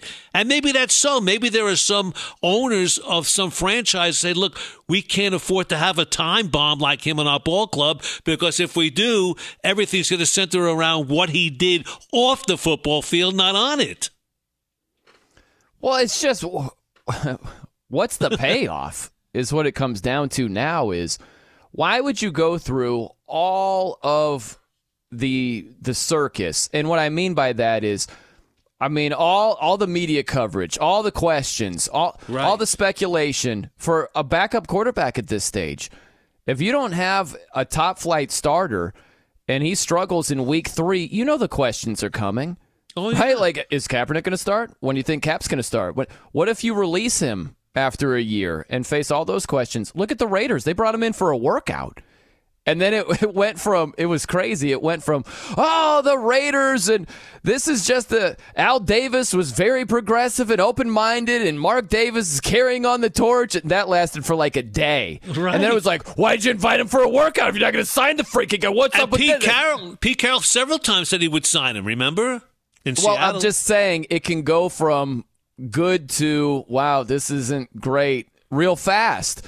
Where it might be great and you get all these uh, pats on the back for signing Kaepernick to be your backup quarterback, and then a year later you move on for whatever the reason is, and it turns sour real fast. Like that's the whole thing is why at this stage you got to do a cost benefit analysis. It's risk reward. Like what's the reward here? Okay, we might have a better backup quarterback, and in case we have to break the glass and bring him in due to injury or what have you, then we've got a better scenario. O- Okay, maybe that's the case. Or what's the risk factor? It's everything I just mentioned. Right. And sometimes the risk outweighs that reward. You're exactly right. He's Brian Noe, I'm Andy Furman. This is Fox Sports Sunday on Fox Sports Radio. Is it luck or is it truly skill? It's bottom barrel betting, and it's freaking next. There's no distance too far for the perfect trip. Hi, checking in for. Or the perfect table. Hey, where are you? Coming! And when you get access to Resy Priority Notify with your Amex Platinum card Hey, this looks amazing. I'm so glad you made it. and travel benefits at fine hotels and resorts booked through Amex Travel, it's worth the trip. That's the powerful backing of American Express. Terms apply. Learn more at americanexpress.com slash with Amex. Enjoy all your favorite sports like never before at BetMGM. Signing up and playing is so easy. Simply sign up using code Buckeye and receive up to $1,500 back in bonus bets if you don't win your first bet. When you register with BetMGM, you can get instant access to a variety of parlay selection features, live betting options, and the best daily promotions in the business. And with BetMGM at your fingertips, every play and every game matter more than ever. Place your moneyline, prop, and parlay bets with the king of sportsbooks today. Sign up using code Buckeye and receive up to $1,500 back in bonus bets if you don't win your first bet. That's right, up to $1,500. Again, sign up using code Buckeye and receive up to $1,500 back in bonus bets if you don't win your first bet.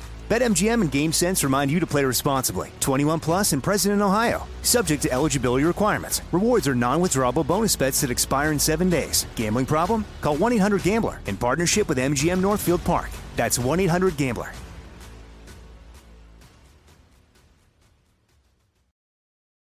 Bottom barrel betting coming right up. It's about 12 minutes now before the top of the hour. This is Fox Sports Sunday on Fox Sports Radio. He's Brian Noe. I'm Andy Furman. We got a game to play, so what the hell are we waiting for? Let's play. You got that thing for me? It's bottom. Oh, Nicky, I thought you was late. You put my money to sleep. You go get my money or I'll put your brain to sleep. And maybe my luck will change because we have the new man now giving us all the information here. His name is Tab. Tab, how you doing? Welcome to Bottom Barrel Betting. I'm doing good, man. I'm nervous. I'll tell you that. For what? I don't know. You guys. are I'm the nervous man. guy. I never win this game. Oh heck yeah! Well, I'll tell you this right now. Both of you guys. One went- time I've kind of exploded. well, both of you guys went three and two last week. So let's see if we can break the tie. How's that sound? Great. I love Awesome. it. I gotta pump those numbers up. Those are rookie numbers. Exactly. We're starting in South Africa. One of the hottest surf calendar events is happening called the Ballito Pro. It's a challenger series, which is the si- second highest level in the surfing world. Over under. How many bottom left hand turns will happen in the competition? 250 over or under? You got to be kidding Holy. me. Yeah. You got to be kidding me. Really? Really? Okay, go ahead, B. Go ahead. Oh wow, man! I he could just be trolling us. I have I'm no not- no. idea what what a left hand. But this is truly is. bottom barrel betting, really. Yeah, It's beyond bottom barrel. Um, I am going to go with under on this one. Sounds good. I- I'm going to go over because I just checked with the moon being full. It could be a high tide. So I'm going to go over. Awesome. The Armenian ITT Table Tennis Women's Cup is going down today at 9 a.m. Melania Garnia is facing off against her less pretty sister, Main Garnia. Over under. How many times will the camera focus on their parents? Who will be in attendance? Over or under three? Oh, I go. I, I'm going to go uh, under because she's not that good looking. To Okay. be honest with you, really, I hate to say it, but I think the producer's going to feel the same thing. So are, I'm sorry, are the sisters playing each other? Is Yeah, that they what's are. happening? Okay. Well, then the less pretty sister has nothing to do with it. They- You know, the more pretty sister might have more parent interaction. I, are you going to watch this thing and really pay it? Are you going to chart how many times? You're just going to take a Where do you watch guess? it? Where, where's it on? It's going to be on Twitch TV today. Twitch TV. Are you actually going to check this out and Yeah. document how many times? It's my job, love man. Yeah. I love it. I You're love all it. in. Tabs on the I'm mail. taking over on this. Sounds- I mean, come on, you got the parents in the crowd. They've got to be panning over every now and then to get their reactions. Mm-hmm. Awesome. Aaron Judge's bat is smoking hot. He's on track for 63 home runs over or under. Aaron Judge is going to hit plus or minus two and a half home runs this week. Uh, well, up big, yeah. right, yeah, um, two and a half for the week. Yes. Uh, hmm. Ah, he, he been on fire, man. I'll take the over. That that's an aggressive uh over by me three, but yeah, he's been he's been hot. Give me the over on Aaron Judge. I'm going to go with the over. I'm going to say the Yankees are going to win 117 games this year as well. Oh, you to show off, Andy. It's just showing off. You're trying to appeal to the new guy over here. you know? Right, right. All right. I, I need a friend. I need a friend. All right, we're heading to cricket. The two powerhouses of cricket. Bangladesh is playing the West Indies. They're battling for the UT 20 Cup. But here is the real story.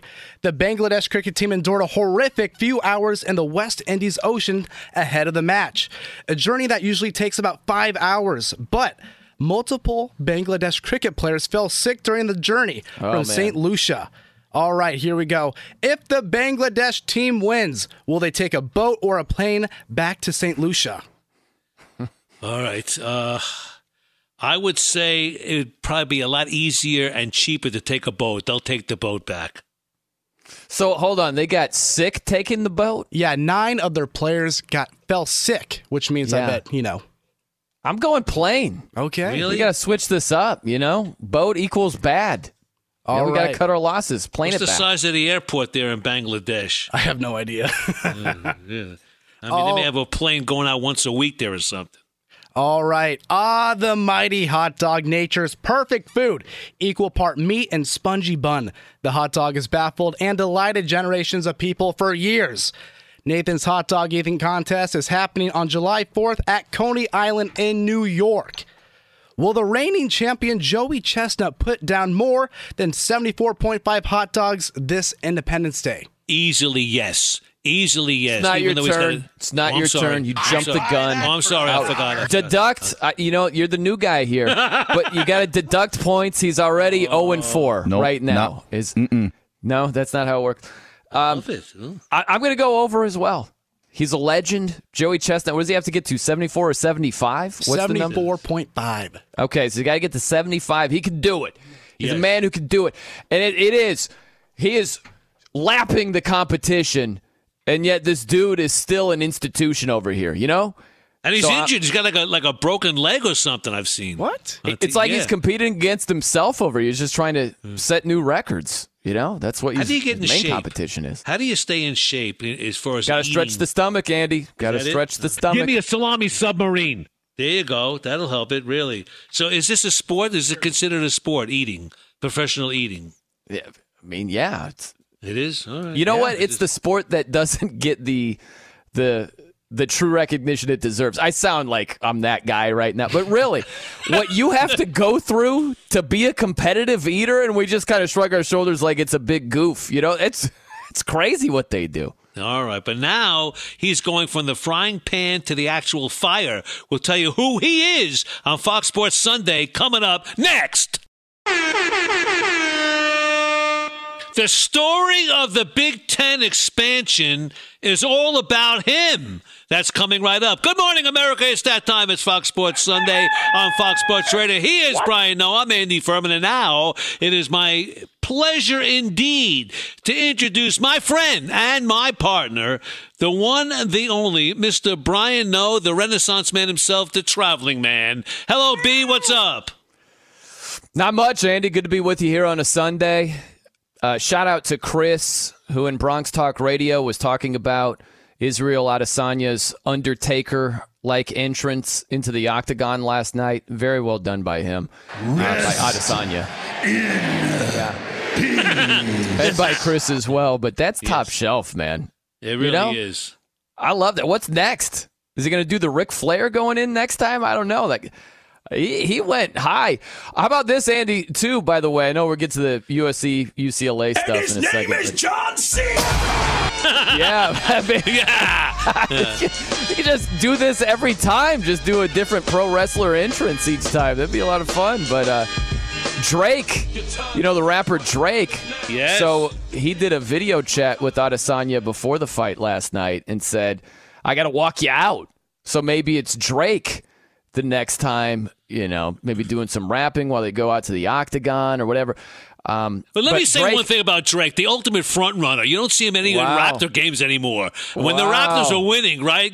He was right there on the bench. I thought he was there against Philly, was he not? Although- he was talking trash to Joel Embiid. You know, you back off there. He's No, still. he's. I think he's a minority owner. too. Isn't he a minority owner of the, the he's Raptors? like the, I uh, don't know. the ambassador or something like Oh, that. right, He's got something. He's got a fancy title. Yeah, right. Yeah. But now he's involved with this. Come on, play, Drake. No, Drake. no, it's Make a bad up your take mind. really. It's a bad take. He's still there Really? with the the Toronto I like Raptors. him. I like Drake. Who's talking trash to Joel Embiid after one of those games? I think it was after they clinched. But anyway, uh, Drake bet a, a million dollars last night on Adesanya. He said, actually, this. Listen to this.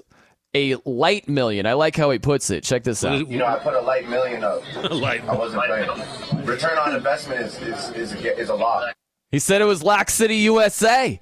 It was a decision, but uh, you know, quarter of a million bucks for Drake. Still won 250k off of A light that. million. bet. A light million. Put a light million on him. When was the last time you put a light million on anything? the next time I put a light million, it'll be the first time. There you go. Right. I love it. There you go. The story of the week. Uh, Let me change this a little bit here now. The story of the week, USC and UCLA going to the Big Ten. I, I know we, we've kind of beat this to death in a sense, but there's so many branches to this tree we have to continue because the real story is not the movement. I think the real story is the new coach at USC in football, Lincoln Riley. He left Oklahoma. I'm sure he didn't realize what was going on because I think he left Oklahoma, obviously a great deal. Great house, a boat, whatever it may be. And perhaps he left with fears, right? I mean, there was big, big time money going to USC. But maybe he left Oklahoma. One of the major drawing factors of leaving Oklahoma, the possibility of playing in the SEC when his Sooners and the Texas Longhorns leave to the SEC, and the chances of dominating that conference were not going to be as easy as Oklahoma when they were in the Big Ten, the Big Twelve. All right, whatever the conference is, wherever they are, right? All these names are changing day by day. So you thought he'd have a better shot at winning maybe in the Pac 12.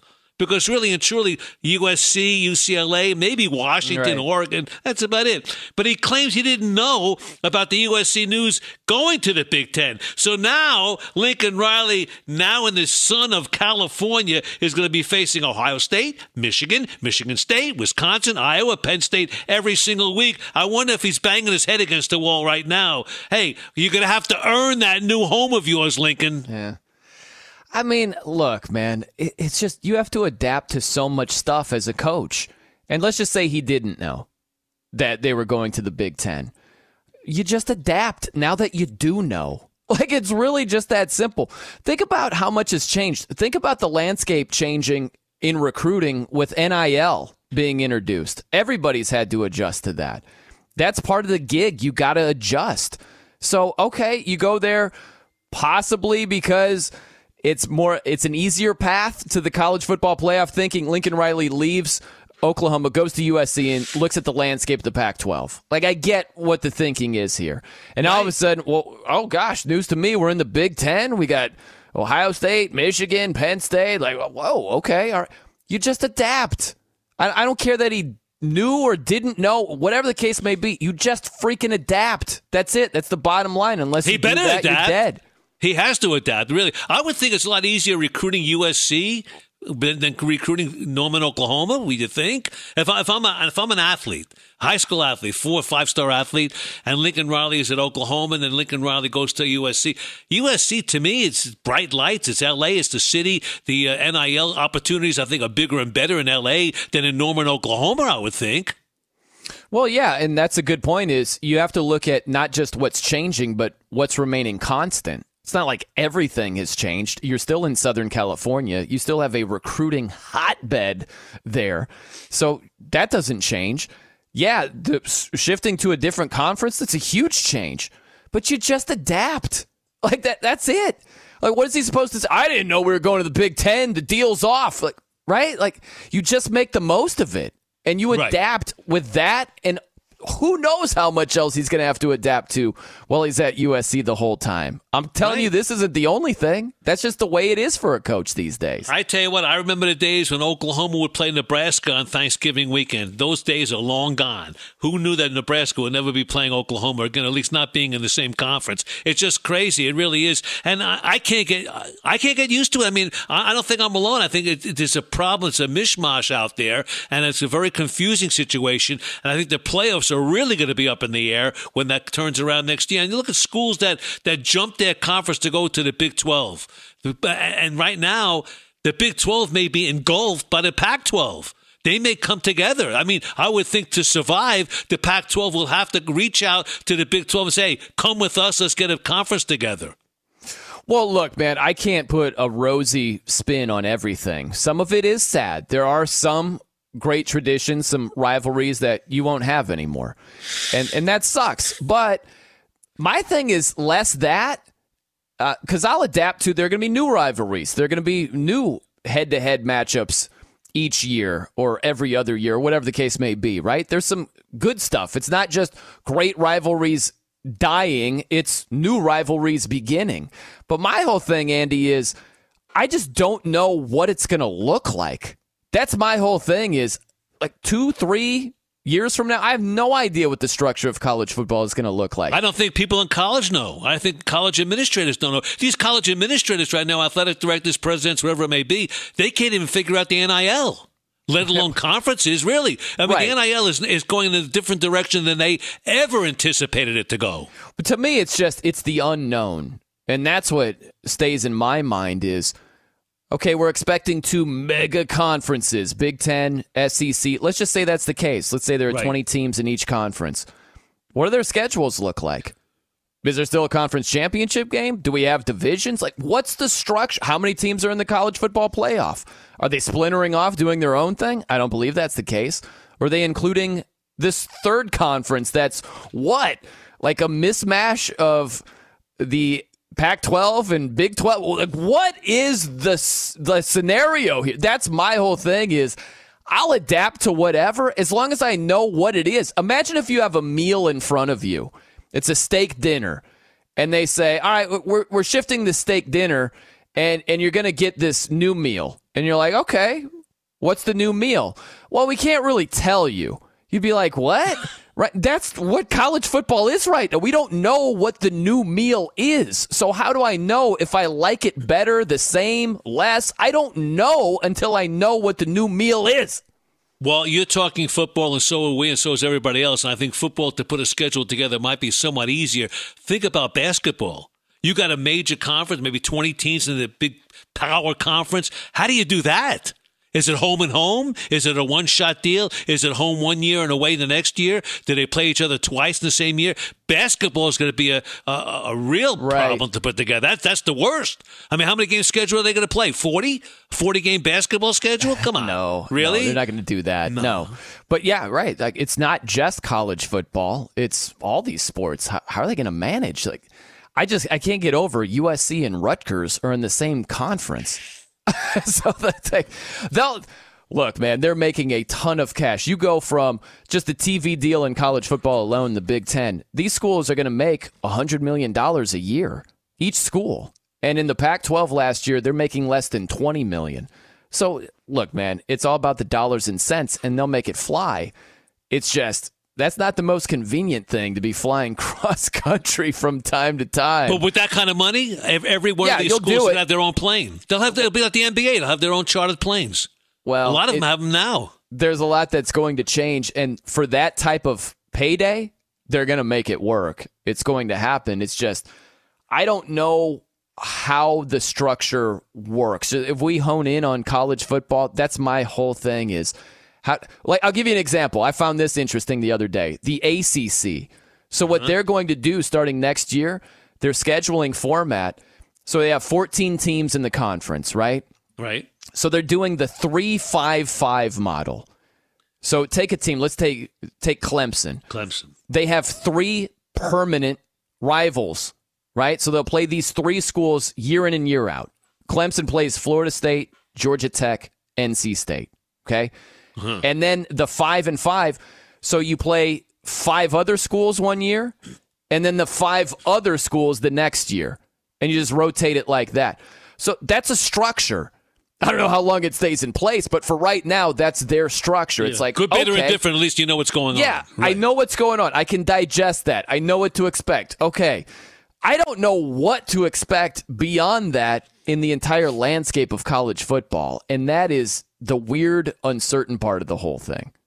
It's crazy. And look, you talk about the Pac 12. I mean, they're on life support right now, and I feel bad for the commissioner. But you know what? Eh, That's their own problem. They've always had a problem. The time factor, everything going against them. The teams were not strong. You know, USC, UCLA were really not that strong in football. Oregon kind of carried the flag a little bit, Washington as well. But Arizona State right now in the city of Phoenix is the next biggest market in that conference, and they're under investigation for major infractions in basketball. So what's going to happen down the road with them? And then Notre Dame, your school, they are committed, I understand, to being an independent. The SEC is not an option, nor is the ACC for Notre Dame. I don't blame them. They got a heck of a deal with NBC with all their home games on TV. It's their own deal, and they're going to make some money on that. Well, hey, that's the case right now. They're making cash, but if they could make more cash in the Big Ten, right? We'll see if they they go in there at some point. They've maintained their independence outside of the one COVID year in 2020, where they were in the ACC. But other than that, they've been independent. They've been steadfast as far as that goes. But again, it goes back to this, Andy. What is the structure that's ever evolving? In Notre Dame's eyes, they're going to look to that and like, who knows what the structure is? If it's like you really need to be in a conference, if it, it changes to the point where, man, we're, we're getting left out here and your path to the playoff or what have you got to be in a conference, go to the conference championship. Who knows? It might make more sense outside of the money to remain independent and you might have a better chance to get to the playoff. Get to the postseason. You just don't know how many teams are going to be in the playoff. You don't know the path to the playoff. So I, I would just wait for the time being to see how it starts to form because you know they're going to take you. They're not going to be outside in the cold, left alone, like, sorry, Notre Dame, we already have Northwestern, no room for you. You know, like, they're going to make room. So I would just wait if I'm Notre Dame to see how the picture starts to take form. And then if it makes more sense to join a conference, you do it then. And you wait for them to knock on your door rather than you start begging on theirs. I think that's the way it's got to be because eventually someone will knock on Notre Dame's door and do that. But oh, they're some- already doing that. Like, Well, of you course. kidding me? Their door. Well, the Big Ten. The Big Ten, perhaps. It Yeah. makes sense. I mean, and, and again, to make room for Notre Dame, I, I'm thinking like they may just say to a school like Northwestern, you really don't do much for our conference, uh, adios. And, and look, you've got schools like Clemson, Miami of Florida, and Florida State. They need to like jump out of that ACC for more gelt, for more greenbacks. Would the SEC make room for Clemson, Miami, or Florida State? And if they do, would they dump Vanderbilt, maybe Missouri, and bring them in? Maybe.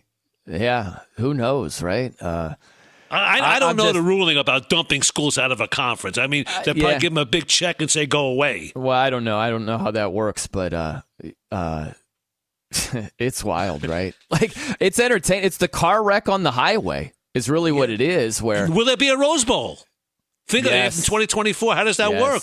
They're in the same conference. Sam, so what? I mean, you have two former, soon-to-be Pac-12 schools in the Big Ten.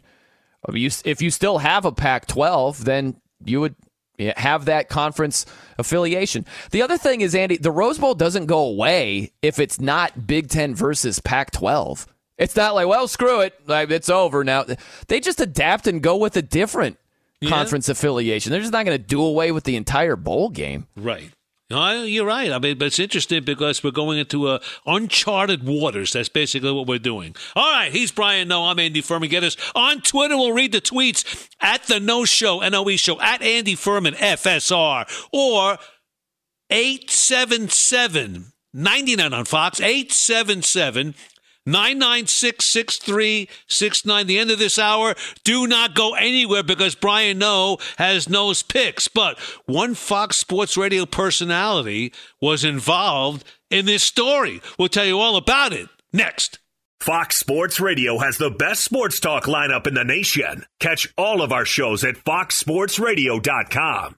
And within the iHeartRadio app, search FSR to listen live. There are some things that are too good to keep a secret like how your Amex Platinum card helps you have the perfect trip. I'd like to check into the Centurion Lounge. Or how it seems like you always get those hard to snag tables. Ooh, yum. And how you get the most out of select can't miss events. With access to the Centurion Lounge, Resy Priority Notified, and Amex card member benefits at select events, you'll have to share. That's the powerful backing of American Express. Terms apply. Learn more at americanexpress.com slash with Amex. Enjoy all your favorite sports like never before at BetMGM. Signing up and playing is so easy. Simply sign up using code Buckeye and receive up to $1,500 back in bonus bets if you don't win your first bet. When you register with BetMGM, you can get instant access to a variety of parlay selection features, live betting options, and the best daily promotions in the business. And with BetMGM at your fingertips, every play and every game matter more than ever. Place your moneyline, prop, and parlay bets with the king of sportsbooks today. Sign up using code Buckeye and receive up to $1,500 back in bonus bets if you don't win your first bet. That's right, up to $1,500. Again, sign up using code Buckeye and receive up to $1,500 back in bonus bets if you don't win your first bet. BetMGM and GameSense remind you to play responsibly. 21 plus and present in Ohio. Subject to eligibility requirements. Rewards are non-withdrawable bonus bets that expire in seven days. Gambling problem? Call 1-800-GAMBLER in partnership with MGM Northfield Park. That's 1-800-GAMBLER.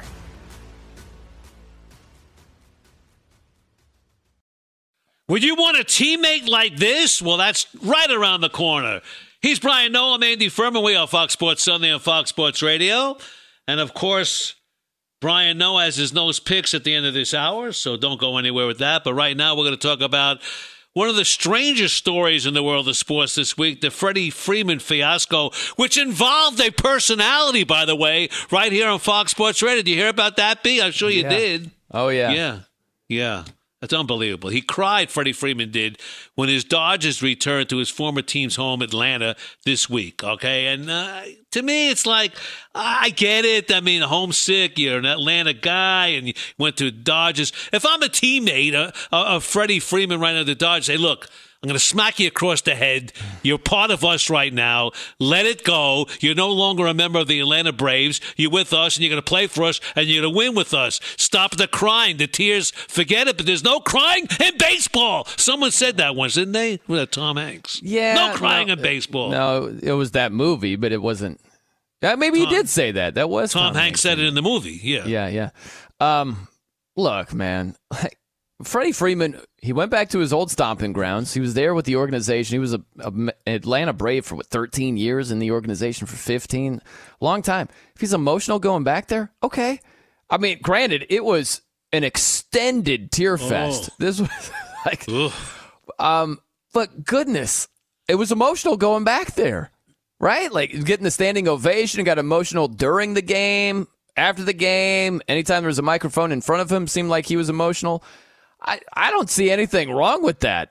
Um, so I wouldn't I wouldn't look at this from the Dodgers point of view like, hey, what's with the tears over it? It was emotional, big deal. Right? I wouldn't have a problem with that at all, would you? I think Clayton Kershaw did get in his face and say, you know, you're with us now. I think that was that was a story. That that I read about. I mean, I think Clayton did say it's okay. I mean, let the tears go, let them flow. But now you're with us. You're wearing the Dodger blue now. You know, you're a Dodger. But uh, Freeman's agent, Casey Close, accused the Braves organization of a false narrative. And then there's questions about Close's part in the Freeman leaving Atlanta for the Dodgers came to a big head the other day when Doug Gottlieb, our Doug Gottlieb, accused the agent close in a tweet of withholding the Braves' final offer from Freddie Freeman. How do you like that? It's pretty big. Yeah, well, that's what. Uh, listen, that's uh, Doug did a little bit of checking, checked with a few sources, and that was what he was led to believe. And uh, Close is not in agreement. You know, he's threatening to what was it? Was he threatening to sue Doug or also legal the, action? He said legal Yeah. options, whatever that means. I mean, Yeah, Doug um, or Fox Sports. I, I don't know. I don't know, but uh, to me, that's just tough talk right there. I don't think that's Right. He's not going to uh, do squat. But yeah, it's uh, he came out and was uh, firmly against that because Doug basically put it out there where he checked with a few sources, and the thought was that Close didn't let Freddie Freeman know what the Atlanta Braves' final offer was, and that's something that Close completely disputes. I don't know where the truth lies. But uh, yeah, that was the story. That was the whole thing. But he's gone now. Freeman fired him. He got rid of Close. He's uh, he's out. But here's the thing. I mean, I, I still don't understand why Freddie Freeman didn't have a conversation with the Braves on his own. After being there 13 years, you could be close enough to management saying, look, you know, what what's going on? What can we do? Like, can we get these two parties together? Can we get some money here and let, let's get it done? Because I don't, I look, apparently what we've seen, he didn't want to leave Atlanta. That was his home. He didn't want to go. And I, I guess he was forced to go because of the money situation. But, you know, we always hear that maybe sometimes money isn't that big of a deal, but I guess it is. I guess money is the deal, right? Well, look, man, you want to be compensated, and that's the tricky thing is sometimes you can play hardball to a fault. And Freddie Freeman played hardball. He wanted to get more money from the Atlanta Braves. They were only offering so much, and it wasn't like a dollar ninety-five. We're talking around one hundred and thirty-five million dollars over five years, roughly, right? And uh, Chipper Jones said, "Don't do it. Don't don't play hardball with them." There was a a deadline set by close, like you have until this date to reach our demands, or else. And the Braves were like, "Uh, cool, yeah, we're just gonna go with Matt Olson. We're gonna sign him." And thanks for your 13 years of service, Freddie Freeman. Like. It's been real, but this is where we part ways. So that's the thing. Sometimes you play hardball to a fault. The Chargers, right, uh, the city of San Diego played hardball with Oh, the yeah. Chargers. Like we we don't want. Why do we have to fund your stadium? It's like okay, cool, we're out of here. How about that? You know, and that's similar what happened with Freddie Freeman. Sometimes you play hardball, and the other team it goes in a different direction. It does happen. They sure did. The Atlanta Braves went to the Oakland A's and they got their first baseman, all star first baseman, by the way, Matt Olson. They signed him eight years, 168 mil. Okay. Freeman got six years, 162 mil with the Dodgers, right? I, I mean, honestly, you see something like that, you know, you just can't turn it down. And I'm sure he went begrudgingly to, to Los Angeles. He wasn't that excited. And obviously, we saw that with the tears flowing like an ocean. But uh, look, you're a member of the Dodgers now. It was your call. You did it. You went and, and suck it up. I mean, it's great money. If you went for the money, you got the money. Yeah, that's but both things can be true. He can have some regret in the moment and still be a Dodger going forward and presently. Both things can be true. This idea of like his heart is in Atlanta and what? He can't function? He can't do anything now with the Dodgers? Like that's Well, has. not the I mean- case. Yeah, it, you know, it was a bad. It looked bad. There's no doubt in my mind he's functioning for the Dodgers and playing great baseball for the Dodgers. He's a great player. There's no doubt. But I, I think the, the actual perception was like, you know, I, I don't want to be here. That's the initial thing I took away from it. The, the tears. Uh, It wasn't a tear like homecoming tears. It was like, why did I do this? I miss. I miss Atlanta. I miss my friends on the Braves. Okay, I'm sure he does, but it's not like he's hitting 120 for the Right. Dodgers this year. He's hitting 305, uh, 307, right? Uh, the power numbers got to be better. 10 home runs, 49 RBIs. And he's got a chance for the World Series. but it's not like he's doing nothing for the Dodgers. And it's just his heart is in Atlanta. He can't function. He's just he's not the same guy whatsoever. That's just he got emotional in the moment because he went back to the organization that he's been with for over a decade. What's the problem? Yeah, There's you, not you know what the problem problem is? that. I'll tell you the problem is like there's no more enemies in sport. For example, I go to a baseball game, I see these guys behind the batting cage hugging each other, kissing each other, you know, squeezing each other, patting on the back. I don't want to see that before Very a game. Yeah, it is. It really is. I, I don't want to see that before a game. These guys are on, are on the field.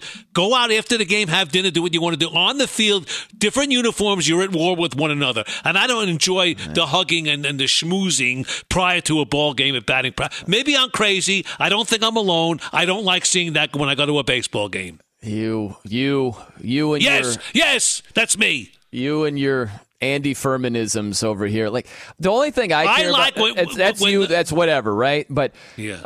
for as long as it's not happening during a game, or or more so, if you're like you're not taking it easy on each other because like these guys are trying to kill each other when the game is going on. As long as that's the case, I don't care if you hug on each other before or after the game. It's all about during the game.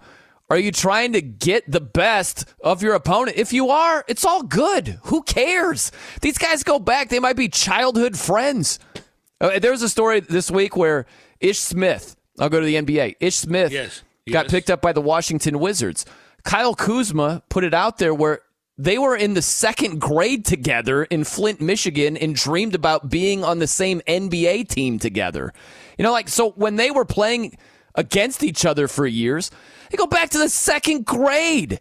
Are you supposed to not hug your friend from the second grade before the game just because it. you're supposed to hate each other's The guts? best thing that happened in baseball this year is that Joc Pederson smacked in the face. I mean, really, that's what it's all about. It's a war. I don't care if it was about fantasy football or anything else. You wear that uniform, I wear this one. I don't like you. Oh. You know, for the nine innings but, but, on the but after field, the game, like it's you. okay. It's just not, yeah, not before because I don't game. see it. Because after the game, I don't see sense. it. You're No, crazy. that's me. I don't. I don't make any sense. We move on. He's Brian Noe. I'm Andy Furman. This is Fox Sports Sunday on Fox Sports Radio. No improvement. Don't tell the betters that. We'll explain that next. But first, to Brian Fenley with the latest. I was expecting some creative segue, Andy. I guess your brain might have turned to a little mush there. You know what? No, he didn't. don't He didn't want to show you love before your update, but he will after your update. I didn't want to get know. the backlash. That's why. Well, you're used to that. We do have some tennis happening on happening right now. Wimbledon fourth round action. The 23rd seeded Frances Tiafoe, the American, the 24 year old, taking on David Goffin, and Tiafoe is up four games to three in the opening set here, as that one is just underway. Meanwhile, from last night, we saw the Dodgers paced the Padres seven to two, and San Diego is now four and a half games back of the Dodgers, who are sitting in first place in the NL West. The Yankees sweep a doubleheader against the Guardians. The Rays win two against the Blue Jays. Andy Furman's Reds are now 26 games below 500 after they suffer a defeat against the Braves 4 to 1. The Astros hit five home runs as they demonize the Angels 9 to 1. Rhinos Cardinals, they had no problems with the Phillies. Well, at least it seemed that way with those four consecutive home runs. It ended up being a pretty tight score at the end, 7 to 6. The Rangers put the Mets in their place, 7 to 3. Cole Calhoun, two homers, four RBIs. The Cubs got it done against the Red Sox, 3 to 1. Boston loafed with those two errors. UFC 276, Israel Adesanya put Andy Furman in a headlock. No, I'm just kidding. Yeah. What's wrong with you? That's what Brian O does every week on the show, metaphorically and verbally. Oh, but no, yeah, yeah, Yeah, yeah. You like that. Adesanya beating Jared Kinnear, a Cannonier, I should say, by unanimous decision to remain middleweight champ. Donald Cowboy Cerrone, after he was beat down, bludgeoned, and embarrassed by Jim Miller due to a submission. Well, Cerrone then said he is going to retire and he said quote i don't love it anymore i'm going to be a movie star baby close quote Yeah. yeah It- you had that feeling but Here we of- go. You know what though? I, I have a condo in your head. That's what I have, really, because I own you. That all all you think about is me. There's something wrong with you, really. you have a little tin hut in your head. I have a head condo in your head, really. No, you have like a, a shed next to the garden, a very small shed. Great. Anyway, I mean, instead of a movie star, you would be an aspiring jockey. So I just want a horse race jockey. Thank you. Yes, you're very welcome. Uh, the Brian, help me! Zion Williamson agrees to a max rookie extension, five years, $193 million, two, $231 million if incentives are included. And finally, to golf John Deere Classic through three rounds, JT Poston is up by three shots at minus 19. And Branden Grace wins the LIV Tour event as Phil Mickelson plus 10 was tied for 40. With that, let's get it back to Brian Noe and Andy Furman, who caddies on the weekends. Thank you very much. Okay, have a great day, kiddo. There you go. Are you kidding? Really? That's right around the corner. He's Brian Noe, I'm Andy Furman, and of course you have Brian Noe Noe's picks. I'd say in about four or five minutes from now. But uh, speaking of picks and speaking of betting, the betting lines for the NBA championship are up right now. Did you see that? Is it a little too early for that? I was surprised. I read that just no, the other day. Never too early for betting. Well, the Phoenix Suns and the Miami Heat saw their championship odds improve at sports books when the news broke just the other day that Kevin Durant was requesting a trade from the Nets and looking at those two teams, the Suns and the Heat. Okay.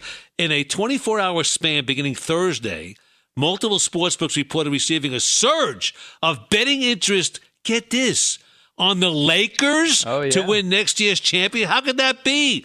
The yeah. Lakers uh, title odds moved from 22 to 1 to 10 to 1 at Caesars. And the Los Angeles team attracted 3.5 times more betting handle than any other team since the past day, which was Wednesday. I don't get it. How could they, they didn't make any moves in free agency and the draft was terrible? What is the deal with the LA Lakers? Okay, Andy, there's this little rumor about uh, maybe a Kyrie Irving for Russell Westbrook trade, right? You might have heard of that, right? Okay, so I'll, if, if I'll, that's I'll, the case, I'll come back and say the Boston Celtics were better when Kyrie Irving left. Okay, fine, but LeBron James and Kyrie Irving did win a championship together. They did take down a 73 win Warriors team. They were down 3 1 and erased that deficit. So we have seen this work before. That's the thought.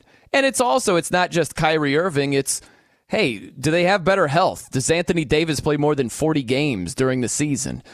Right? Does LeBron play closer to a full season? Or not only play, you know, play more than 56 games right around They're the oldest team played. in the league, aren't they? The oldest team, uh, average wise, they are, the Lakers. They're an old team, but you know as well as I do, if they're healthy and if it is LeBron, Anthony Davis, Kyrie Irving, you've got a fighting chance.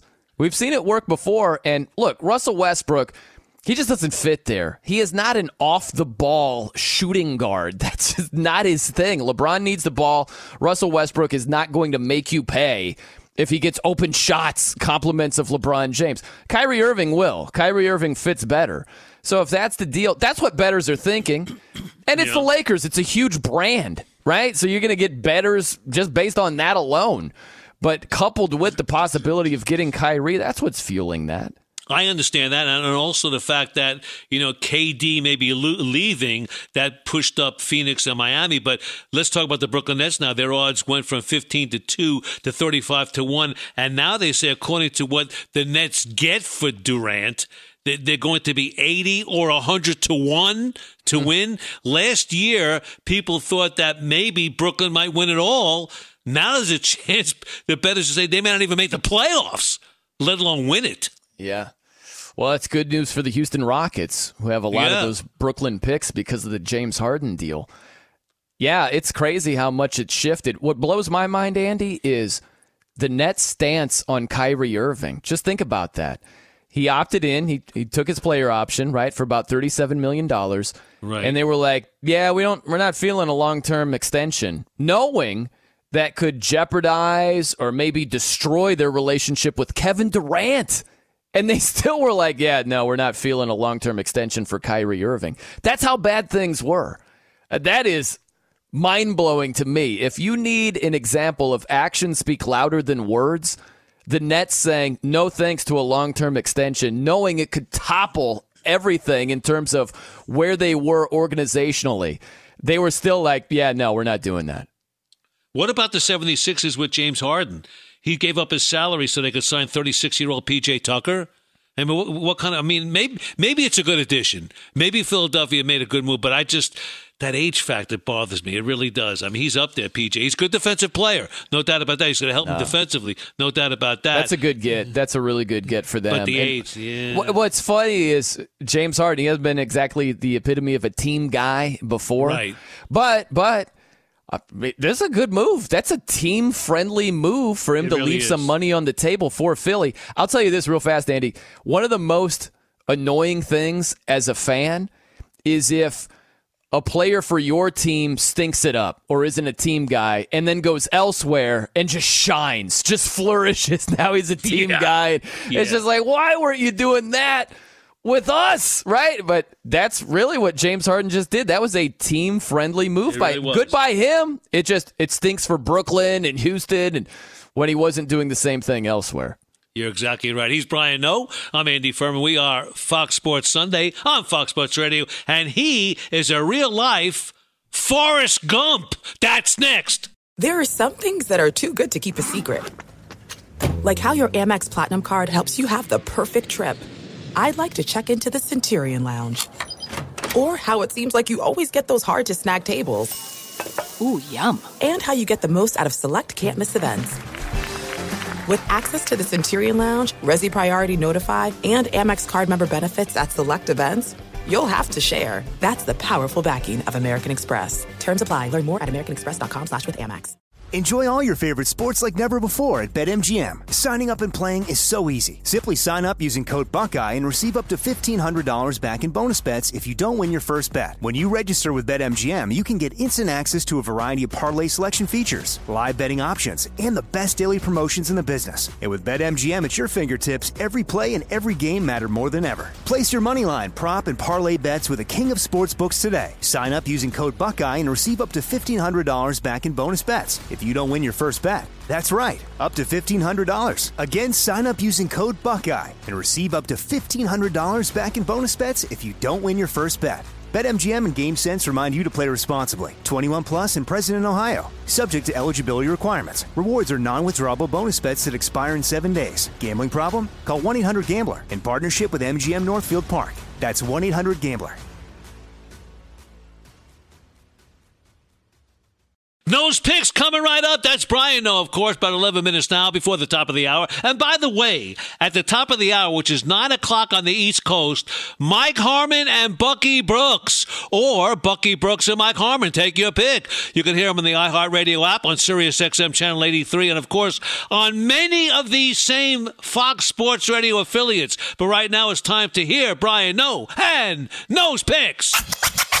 Are you ready for it? All right, Sparky, here's the deal. Are you in desperate need of gambling insight? Do not fear, for Brian Noe is here. And now the time has come for Noe's Picks. All right, Andy Furman. So last week, quick review. Couple of baseball picks went with Boston. They were hot six in a row. Took them against Cleveland. Preach, preach, preach. I worked Bingo. out. I also took the Orioles plus one and a half. Huh? Took them on the run line. And you know what? Oh, baby. That's right. They kept it within one run. They lost to the White Sox, but with the run line, it worked out. Now we just go to game six, Stanley Cup final. I went with Tampa. Give me Vasilevskiy standing on his head. No, no, no, no, no, no, no, no, no. Didn't work out.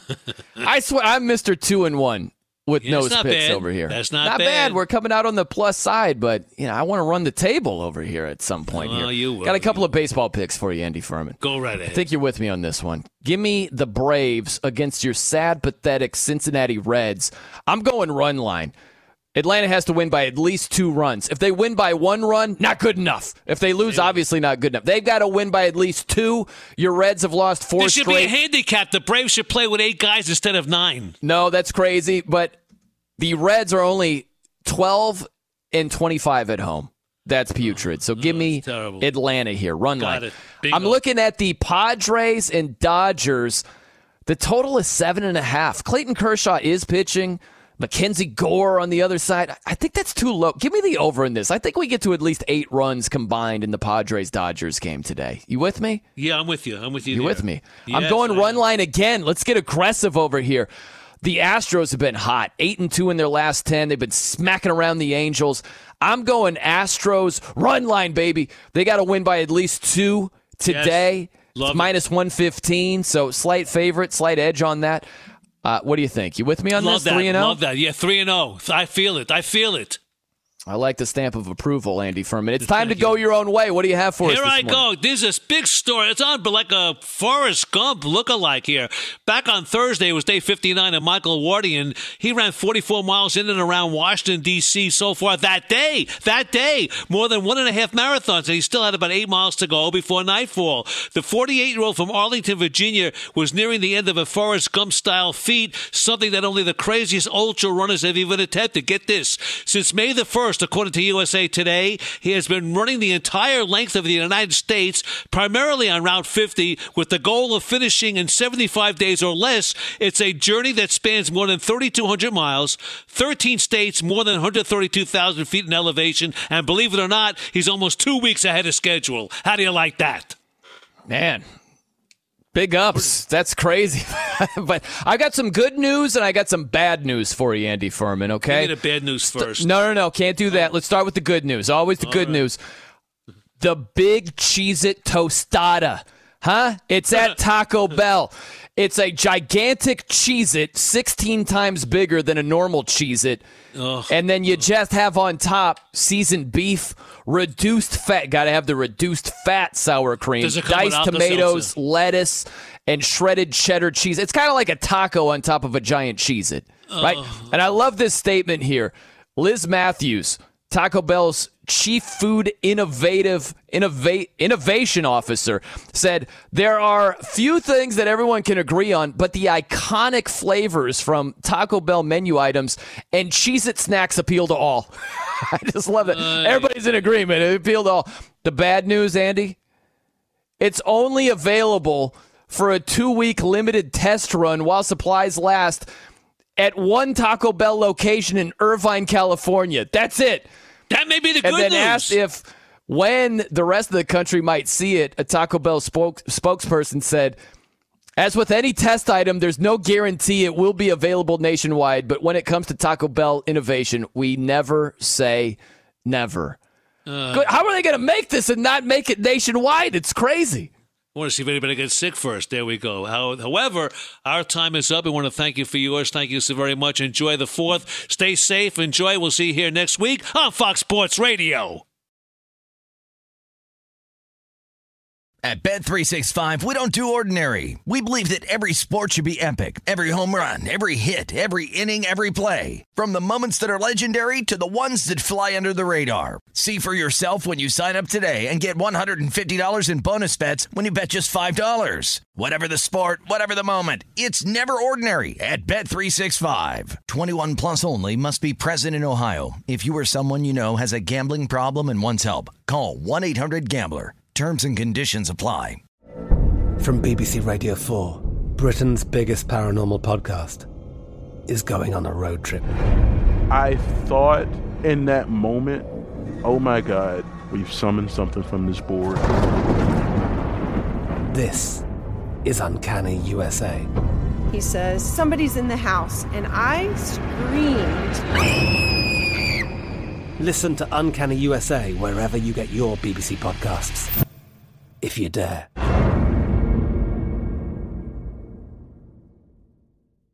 Xfinity has free premium networks for everyone this month, no matter what kind of entertainment you love. Addicted to true crime? Catch killer cases and more spine-tingling shows on A&E Crime Central. Crave adventure? Explore Asian action movies on Hi-YAH. Searching for something extreme? Check out skating, snowboarding, and more on Fuel TV Plus, the global home of action sports. And find crowd-pleasing bops on iHeartRadio's Hit Nation playlist. There's new free shows and movies to love every week. Say free this week in your Xfinity voice remote.